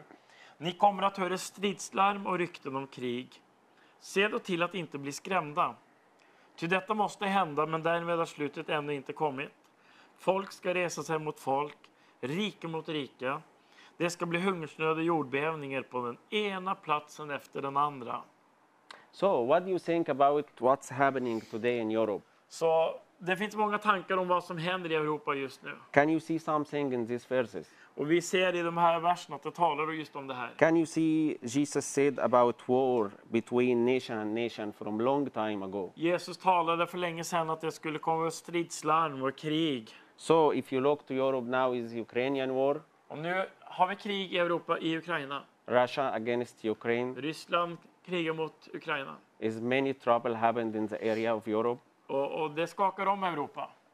So, when we see like this, some people already is shocked, Och då, när vi ser det här så blir en del människor rädda och chock, chockerade. but some other people is stay in solid ground. They still believe in God. Men andra, de har en fast tro på Gud och de står på stabil mark. So, if you look to these verses, you will find this Jesus said before, Jesus, war will come sometime. Jesus han förutsade profeterade att de här sakerna skulle hända. So that's why we need to trust our Bible. Därför behöver vi i den här tiden ha vår tro till Guds ord. This is a prophetic word Jesus said. Det här var faktiskt profetiska ord från Jesu egen mun. We need to trust in the word of God. Och vi måste lita på Guds ord. So if we read uh, another verse, I need to take you there. Så vi ska gå till en annan plats i Bibeln. Second Peter Och det är andra Petrus brev, 1, kapitel chapter 1 1. and verse 19. Andra Petrus brev, kapitel 1 och vers 19 ska vi läsa nu. Och då står det så här. Så mycket fastare står nu det profetiska ordet för oss. Ni gör rätt i att hålla er till det som till ett ljus som lyser på en mörk plats tills dagen gryr och morgonstjärnan går upp i era hjärtan. So what, what Peter said after, after long time from Jesus? Så det här säger Petrus. Han har vandrat med Jesus under en lång tid. Be, Peter, Peter confirmed that och Peter slår fast det här. we have the prophetic word. Att vi har det profetiska ordet som står It's fast. a certain word. Det står mycket fast. So you have you have the prophetic word, you have the Bible, you have a solid ground to stand on. Vi kan stå på Guds ord och på det profetiska ordet i Bibeln. Då har vi en stabil mark under fötterna. Sometimes we think we can find our peace in, in books or in reading or in in philosophy. Människor söker frid i filosofi eller böcker eller kunskap på, på, på olika sätt. But this is will not will will not work. Men det kommer inte att hålla. If you look to the history, Och tittar vi bakåt i historien you will find nations uh, become very strong and suddenly become down. så ser vi hur stora starka nationer plötsligt bara faller ner och är inget. You will find many philosophers talk about uh, life Och det finns många filosofier kring livet. But after years and years, we discover this, this is didn't work. Och, sen, och många meningar om hur livet fungerar. Och sen upptäcker vi att nej, men det stämmer ju inte ändå vad de har sagt och det fungerar inte. So what we need to do today, Så vad behöver vi göra idag? we need to go back to the prophetic word. Vi måste gå tillbaka till det profetiska We, ordet we need to go back to the word of God. och till Guds ord We need to dig in the word of God. och gräva djupt i Guds ord. We need to go back and read our Bibles. Vi måste börja läsa Bibeln igen. So during the last uh, 11 year in my country, Så under de senaste 11 åren i Egypten, där jag kommer ifrån, uh, we face uh, big big problems så mötte vi ganska stora utmaningar. starting 20, 2000, uh, 2011. Och det började 2011. big revolution happened in, in, in Egypt, Vi hade en revolution i landet and many people come struggling together. och det blev mycket fiendskap i landet, mellan människor. And when that happened in that time already we shocked. Och vi blev ganska överrumplade och chockerade när det här pågick. We of course got think uh, we, we got to think what will happen later. Och vi blev oroliga och började tänka, vad kommer det här leda till? We have unusual uh, event happen now. Det var ju så ovanliga saker som hände och pågick under den tiden. And in that time, I start to think about uh, the, the, what God said about Egypt in the Bible. Och då tänkte jag, vad det Gud säger om mitt land och om Egypten i sitt ord? So uh, Egypt play uh, a, a, good role in the history. Egypten har spelat eh, en stor roll i historien. You can read uh, you can read in the Old Testament about Egypt, Man kan läsa om Egypten redan tidigt i Gamla Testamentet. and you can read in the New Testament about Egypt as it was a, a, refuge uh, for Jesus. Och Egypten var faktiskt en plats där Jesus flydde till och levde som flykting när han var liten. So myself, I believe Egypt has a special position in the history of the uh, in the Bible. Så Egypten har en speciell plats och roll i Guds ord. And in uh, Isaiah 19, Och i Jesaja 19 you will find uh, you will find a specific uh, prophecy. så hittar vi en väldigt konkret profetia om Egypten. So when when that happened in, in starting in 2011 in my country and this big revolution and big mess big mess happened, Så när vi hade revolution 2011 och kaos i mitt land, Egypten, I went back to my Bible. så gick jag tillbaka till Guds ord. And I start to to read. Och jag började läsa. And now we can just read a few verses. Så vi ska läsa några verser här. So in, in this prophecy is, is very hard to say when will happen this this passage, this prophecy will will, will be happened, but you can just find a, a picture Eh, uh, fro, uh, eh, happened eh, between the last 11 years in Egypt. Och det kan vara lite svårt när vi läser Jesaja 19 och profetian om Egypten att klura ut vad är det som har gått i uppfyllelse och vad är det som fortfarande ska uppfyllas senare. Men en del saker här ser vi faktiskt pågick under den här tiden som det var revolution i vårt land. So let us just, uh, I need you to get your Bibles. Så du får gärna ta fram din bibel om du har en. If you don't have a Bible, you can listen. Annars får du lyssna också. So I need you to take care today about this passage and we can start just read few verses. Vi ska läsa några verser i Jesaja 19. So we can start uh, from verse 1 to verse 4. Och då läser jag vers 1-4. Profetia om Egypten. Se, Herren far fram på en snabb sky och kommer till Egypten. Egyptens avgudar bävar inför honom. Egyptiernas hjärtan smälter i deras bröst. Jag skall uppvägga egyptier mot egyptier. Broder ska strida mot broder, vän mot vän, stad mot stad och rike mot rike. Egyptiernas mod ska försvinna, deras planer ska göra dem intet. De ska fråga sina avgudar och trollkarlar, andebesvärjare och spåmän. Jag ska överlämna Egypten i en hård herres hand. En grym kung ska råda över dem, säger Herren Sebaot. Amen. Amen. So if you look in these verses from verse 1 to verse 4, Så i vers 1-4 här i Jesaja 19 so this is, as I said, is not the, the applying of this prophecy is not the same. så, så det är inte helt säkert om vi vet hur den här profetian har blivit uppfylld. But you can say you can say it's happened. Men vi, Like tror, this. vi tror att det har hänt. Yeah, it's happened like this. You can find people fighting uh, during revolution. You find you find people uh, fight in the streets. You find people uh, fight each other. Under revolutionen i Egypten 2011 så var, precis som det står i vers 2, broder som stred mot broder, vän mot vän. Och det var kaos och fientlighet mellan egyptier. In the beginning of this revolution, really we got shocked. Och vi blev så chockerade. Each one is uh, uh, each one become afraid. What will happen in the future? Och alla blev så rädda. Vad ska hända nu och framöver? What will happen next month? Vad händer nästa månad? What, which president we will get. Vem prese- vilken president ska vi få nu istället? And I will not talk too much about this. Maybe you can Google that and you can find some of what happened. But, Jag ska inte berätta så mycket om historien, vad som hände. Det hittar ni på internet själva. but I believe this is like a picture. Uh, what happened is you can, you can see in this prophecy. Men det som står här i Jesaja 19 är som en bra överbild på lite av det som hände där under den här tiden. So we got in confusion. Det var förvirring i vårt land, i Egypten. But when I, I, I become to the word of God and I start to move in this prophecy, Men när jag började gräva mig djupt in i Guds ord och in i det profetiska ordet. then I will pass little verses and then we can go to read starting from maybe 19. Då läste jag även det här från vers 19. På den tiden skall ett altare vara rest åt Herren mitt i Egyptens land och en stod åt Herren vid landets gräns. De ska vara till tecken och vittnesbörd om Herren Sebaot Egyptens land. till 20. Ty när de ropar till Herren på grund av förtryckarna ska han sända dem en frälsare, en stor frälsare. Han ska befria dem. Yeah. So uh, after a while, we can say also this happened to us. Och det här hände också delvis för oss.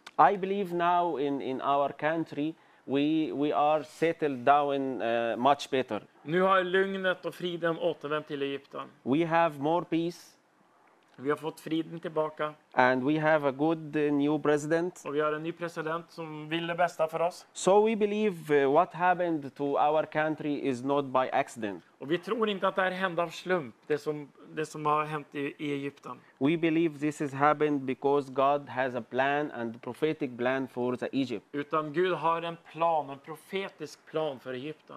So we, we, we, what, we, what we see, what, what myself I can uh, uh, see now, Så det som jag ser nu tydligt, we got some much freedom. att vi har fått mycket frihet. I cannot say is, is, is, is a big freedom, Det är inte fullkomlig frihet, but at least we have a different, uh, di- di- different uh, uh, uh, we, we have a new president and this president has uh, much better ideas about how to ruling the country. men Egypten har fått en president som har mycket av Egyptens bästa för öga. So when we got our new president, Och när han kom, maybe about five or six years fem, ago, sex år sedan, uh, we, we really got happy så blev vi så glada.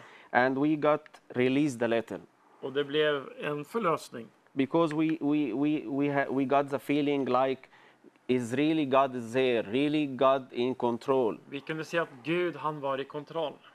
So this is what I want to share with you. Uh, actually, each nation has a prophetic hi- history, has, has a prophetic uh, future, has a prophetic plan. With, Va varje nation, Gud har en profetisk plan, en profetisk historia, både för fly- det förflutna men även för, för, för framtiden, för varje land och varje nation. So I believe God has a, a, a- a prophetic plan for Europe, for, for Ukraine, for Russia, for Sweden. Och Gud har en profetisk plan och syfte för Europa, för Ukraina, men även för Sverige. So I believe what happened is, is something come from God. Så det som hände i Egypten, det tror vi var från Gud. So now we are m- much stable, Det har kommit mer stabilitet i vårt land. but I believe we still have more and more from God to apply in our country. Men det är så mycket mer som Gud vill göra i vårt land. I believe will be mu- mu- much more peace, Gud vill komma med mera frid, much more freedom, mer frihet, much more uh, movement fro- from Holy Spirit in our country. och mer av den heliga Andes rörelse ska komma i våra nationer. And if we continue in this prophecy, Om vi fortsätter med den här profetian we will find something unique will happen later. så ser vi något som ska hända längre fram. We cannot say uh, when this will happen, Och vi vet inte när.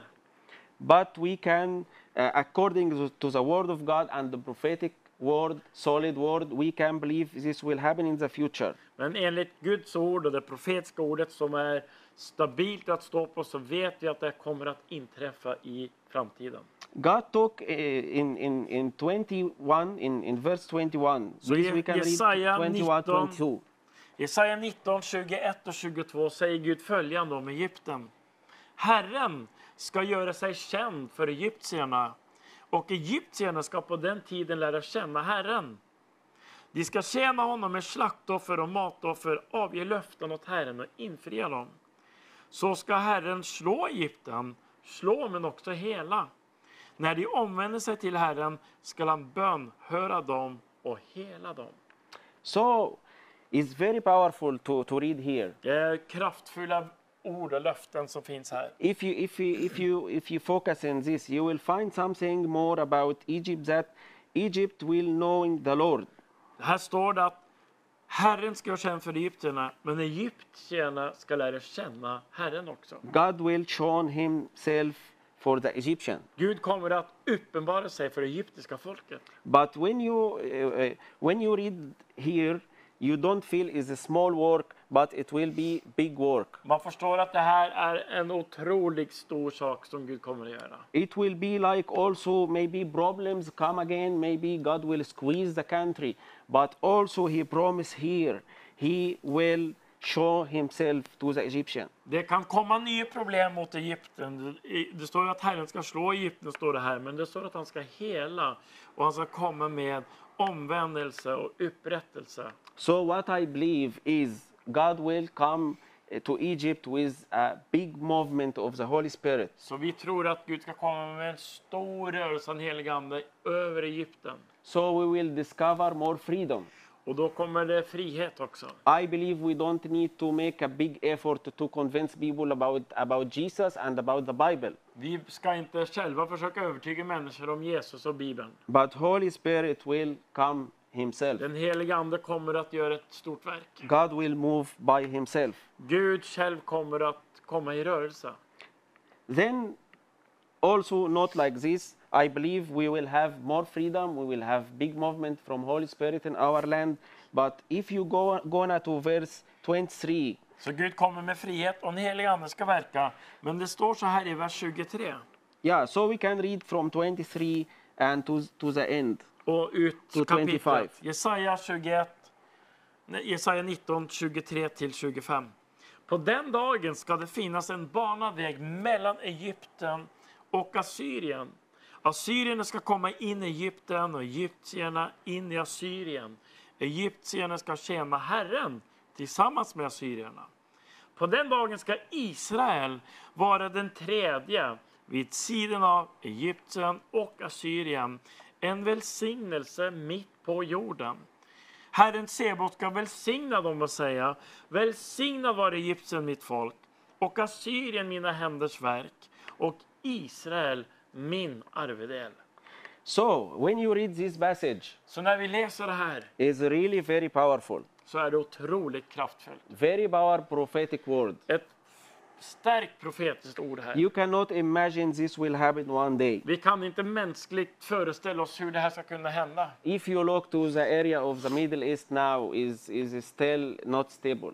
Om vi tittar på hur det ser ut nu i det naturliga Mellanöstern så är det ostabilt och kaos. But God promised here we will be will will be road Men Gud säger så här, det ska finnas en banad väg between Egypt and the Assyrian. mellan Egypten, Egypten och Assyrien. We cannot say what the meaning of Assyrian is only Iraq, but we can say the area. Assyrien är inte bara Irak, men det är ett större område i Mellanöstern. Maybe Iraq, Kurdistan, and Iran. Irak, Kurdistan, bitar av Iran.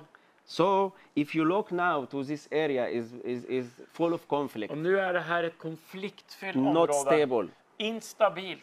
But according to this word, what will happen is will become a peace. Men enligt det profetiska ordet här ska det komma sann frid här. Not only peace between these nations, but this nation will become together to worship the Lord. Och det ska inte bara komma frid mellan de här länderna, men tillsammans ska de här nationerna tjäna Gud och tillbe Gud. And when you going to the next verse, and in in 24, Och i vers 24 så står det ju följande. Israel ska vara den tredje vid sidan av Egypten och Assyrien. En välsignelse mitt på jorden. it's also something is impossible. Det är helt omöjligt att föreställa sig nu. For us, if we look now between the conflict in the area, Vi tittar nu på konflikten som finns där i Mellanöstern. it's impossible these three nations to become together. Hur kan vi tänka oss att de här tre länderna ska samarbeta och tillsammans vara en välsignelse? But what the prophetic word said, Men det det profetiska ordet säger, it's Egypt and Assyrian, and the third party will be Israel. är att Egypten, Israel och det som då var Assyrien tillsammans ska vara som ett. So, of course, as a Christian, we called to love each one, Och vi som kristna är kallade att älska alla länder, alla människor, love each nation. varje nation. So, according to this prophetic word, I believe, and many Christians believe that this is will happen one day. These nations will become together. Så vi är helt övertygade att Gud i kraft av sitt profetiska ord som han har talat ut kommer att föra ihop de här nationerna. These nations will become together, and this nation will be a blessing for the earth. Och tillsammans så blir de här tre länderna en välsignelse för hela Very jorden. strong thing will happen. Något oerhört starkt kommer Gud att utföra. And uh, you, you, when we read the verse after and that, then God said, uh, uh, "Be blessed, my, my, my, my people in Egypt, Och Gud fortsätter sista versen och säger så här. Välsignad var Egypten, mitt folk. So, in the end of, of, this word, Så på änden av det här, slutet av det här kapitlet, det här profetiska ordet, what we see here is something unusual will happen. är att något ovanligt kommer att hända. Yeah, we cannot start, uh, we cannot just trust our, uh, our uh, uh, we, we cannot just uh, uh, trust the reality now. We cannot say this is will stay still for long time, the Vi- conflict in our area. Vi kan inte tolka verkligheten utifrån vad vi ser med våra ögon och tänka ja, men nu är det en konflikt, det kommer aldrig lösa sig. But according to this word, peace will come in this area. Utan vi fäster vårt öga på det profetiska ordet och här står det att frid ska komma till den här platsen. So, who can do this? Vem kan utföra det här? Is only the Almighty God. Det är bara den allsmäktiga Is only our Lord. Det är bara vår Herre. Is only Jesus Christ. Det är bara Jesus Kristus. That's why I start with you about what Jesus said about you will listen and you will see war happened in everywhere. Det är därför jag började med Matteus 24 där Jesus säger att det kommer att vara krig och finnas konflikter överallt. But Jesus said, don't be afraid. Men Jesus sa också, var inte This is will happen. Det kommer att hända. This is a prophetic word. Men här är det profetiska ord om vad som också kommer att hända. So, once again, when you listen and when you see the land around you and the, the, the ground is shaken, Så när marken skakar omkring en, du hör massa röster om vad som händer här och där. please don't be afraid Var inte rädd. because God said, said to us, don't be afraid. Jesus sa, Gud säger, var inte rädd. But what we need to do now, Det vi behöver göra nu, what we need to do when Europe shaken, när Europa skakas om, what we need to do when my area and Middle East is eller shaken, när Mellanöstern skakar om, där jag kommer ifrån. what we need to do is to be back to our Lord, Vi måste bara vända oss på nytt tillbaka till to be Jesus. back and see what He said about us. Och ta tag i vad han har sagt och vad han har talat ut. Maybe uh, the European war and this war, not, no, uh, God didn't didn't say anything about it in the Bible, Kanske Gud inte har profeterat om kriget i Ukraina och i Europa. but we can take the general prophetic word and apply for each nation. Men vi kan ta det generella profetiska ordet som Jesus har talat och Gud har talat ut och använda det. What the Lord want to do in Europe now Vad vill Gud göra i Europa nu? is peace. Han vill komma med sin frid. If you are from Ukraine, Vare sig du är från Ukraina maybe you left your house, och du kanske har fått fly från ditt hem. maybe you left your country, Du kanske har flytt från ditt land. what you have to do, Vad behöver du göra? just you need to come to the Lord. Du behöver komma till Jesus. Maybe I speak to some people, they are new, Kanske en del av er som uh, ser, they, det, they don't know God. som ser det här inte känner Gud ikväll. So what you need to do when this happened around you?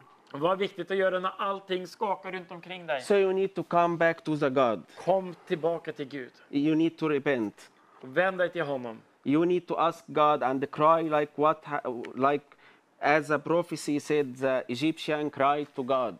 Du behöver göra som det står här i Jesaja 19, där det står att egyptierna ropade till Gud och han sände frälsning. If you are refugee from Syria or Iraq, Är du en flykting från Syrien eller Irak som ser det live in, här, live in Sweden now du bor or in Sverige. each part in Europe, eller i Europa, maybe you watch us now. du kanske ser det här nu. If if you kicked out of from your country, Du kanske fick lämna ditt land. if you don't have home, you don't have house, you don't have food, you Kanske- don't have clothes, Du kanske fick lämna ditt hus och ditt hem och allting, kläder och mat och allting. maybe you don't have even a family. Du kanske inte ens har en familj kvar. What you need to do, Vad kan du göra? come back to the Lord. Kom tillbaka till Gud. Come to know Jesus Christ today. Lär, lär känna Jesus ikväll. Very easy. What you need to do, Det är så enkelt det vi kan get a göra. Bible. Få också tag i en bibel Get a Bible and look for Jesus. och börja leta efter Jesus i hans ord. Also, maybe you are believer, Om du är en troende, but you are got in con- confusion. men du är fast i förvirring. You are very afraid. Du är kanske full av fruktan. Maybe I lose my home. Åh, tänk om jag förlorar mitt hem Maybe I lose my job. eller mitt arbete. Maybe the war will ex- eh, expand and om- come to my ter- territory. Tänk om kriget i Ukraina kommer helt hit. What you need to do, Om det är du, vad behöver du göra? come back to your Lord. Vänd dig återigen till Jesus. Take your Bible again. Ta tag i Guds ord igen. Read your Bible again. Läs ordet igen. and be back and check about the prophetic word from God about your nation or other nation. Och kolla vad det profetiska ordet som Gud har talat ut. I believe, I believe we can do new future for our lives and for our countries. Jag tror att vi som är troende kan vara med att skapa en annorlunda framtid för våra egna liv men också för våra nationer. God didn't called us to become his people and be negative, Gud har inte kallat sitt folk att vara negativa. but God wants us to be a positive. Vi ska vara positiva. So today, come back please and read your Bible. Så vänd återigen tillbaka till Guds ord. Come back please again and repent and pray. Och vänd åter till Jesus i bön. We need to go back to the inter to to to cry to the Lord. Vi behöver ropa till Gud igen. So now I will I will lead you to a little prayer together. Finish with this. Så vi ska, jag ska leda in en bön tillsammans. God, we thank you. Fader, vi bara tackar dig. Uh, we thank you for this opportunity. Vi tackar dig för den här möjligheten ikväll. Please now I I I pray to you Och jag ber Fader to touch each one watch us now. att du ska beröra var och en som tittar på det här programmet. If he is, is refugee, Om det är en flykting i Sverige, people from Ru- Ukraine, om det är någon från Ukraina people from Europe, eller andra från Europa. we pray now together for peace. Vi ber tillsammans om din frid. We pray now together for each one he don't know Jesus Christ to become today. Och jag ber för var och en som inte känner dig Jesus, att de ska lära känna dig ikväll som ser det här. And we believe you will make for us peace Och vi ber att du ska komma med din frid. and you will make for us good future. Och du ska skapa en framtid för oss. We pray in Jesus name. Vi ber om det i Jesu namn. Amen. Amen. Amen. Eh, Vi tror här på Vision Sverige att Gud verkligen vill betjäna dig som följer de här programmen under den här sommarkampanjen vi har. Och eh, jag vill avsluta den här kvällen med ett ord till dig som har följt oss den här kvällen och som kommer att följa oss framöver. Och det är från Lukas 12. Och det här är ord från Jesus från vers 35. Jesus säger följande. Spänn bältet om livet, håll lamporna brinnande.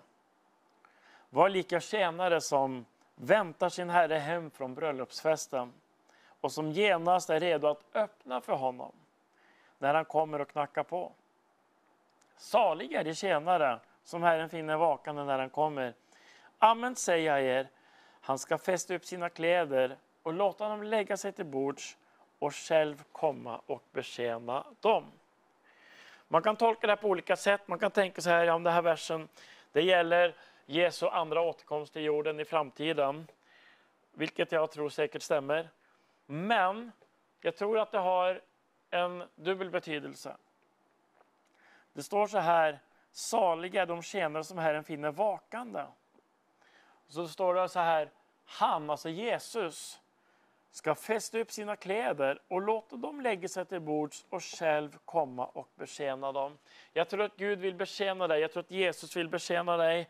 Jag tror att den hela här 40 dagars kampanjen som pågår här är att Gud dukar ett bord för dig och, och massa olika predikanter och bibellärare och förkunnare och andra gudsmän och gudskvinnor kommer de här kvällarna och delar ordet med dig. Gud har dukat ett bord för dig och Jesus säger så här, var vaken och förväntansfull. Och att vara vaken betyder att vara förväntansfull. Var förväntansfull därför att Jesus, han vill att du ska bara lägga dig till bords och att han själv ska komma och betjäna dig. Han vill betjäna dig de här kvällarna. Han vill betjäna dig med sitt ord och med sin heliga Ande. När Jesus i sista måltiden ligger till bords med lärjungarna så är det Jesus som bryter brödet och ger dem till dem. Men även efter uppståndelsen så händer något, något mycket märkligt i Lukas 24. Emmausvandrarna är på väg och Jesus står följa med dem men de känner inte igen Jesus. Och så står det i Lukas 24-28 när de närmade sig byn dit de var på väg verkade det som om han ville gå vidare. Det är Jesus. Men de bad honom ivrigt, stanna kvar hos oss. Stanna kvar hos oss.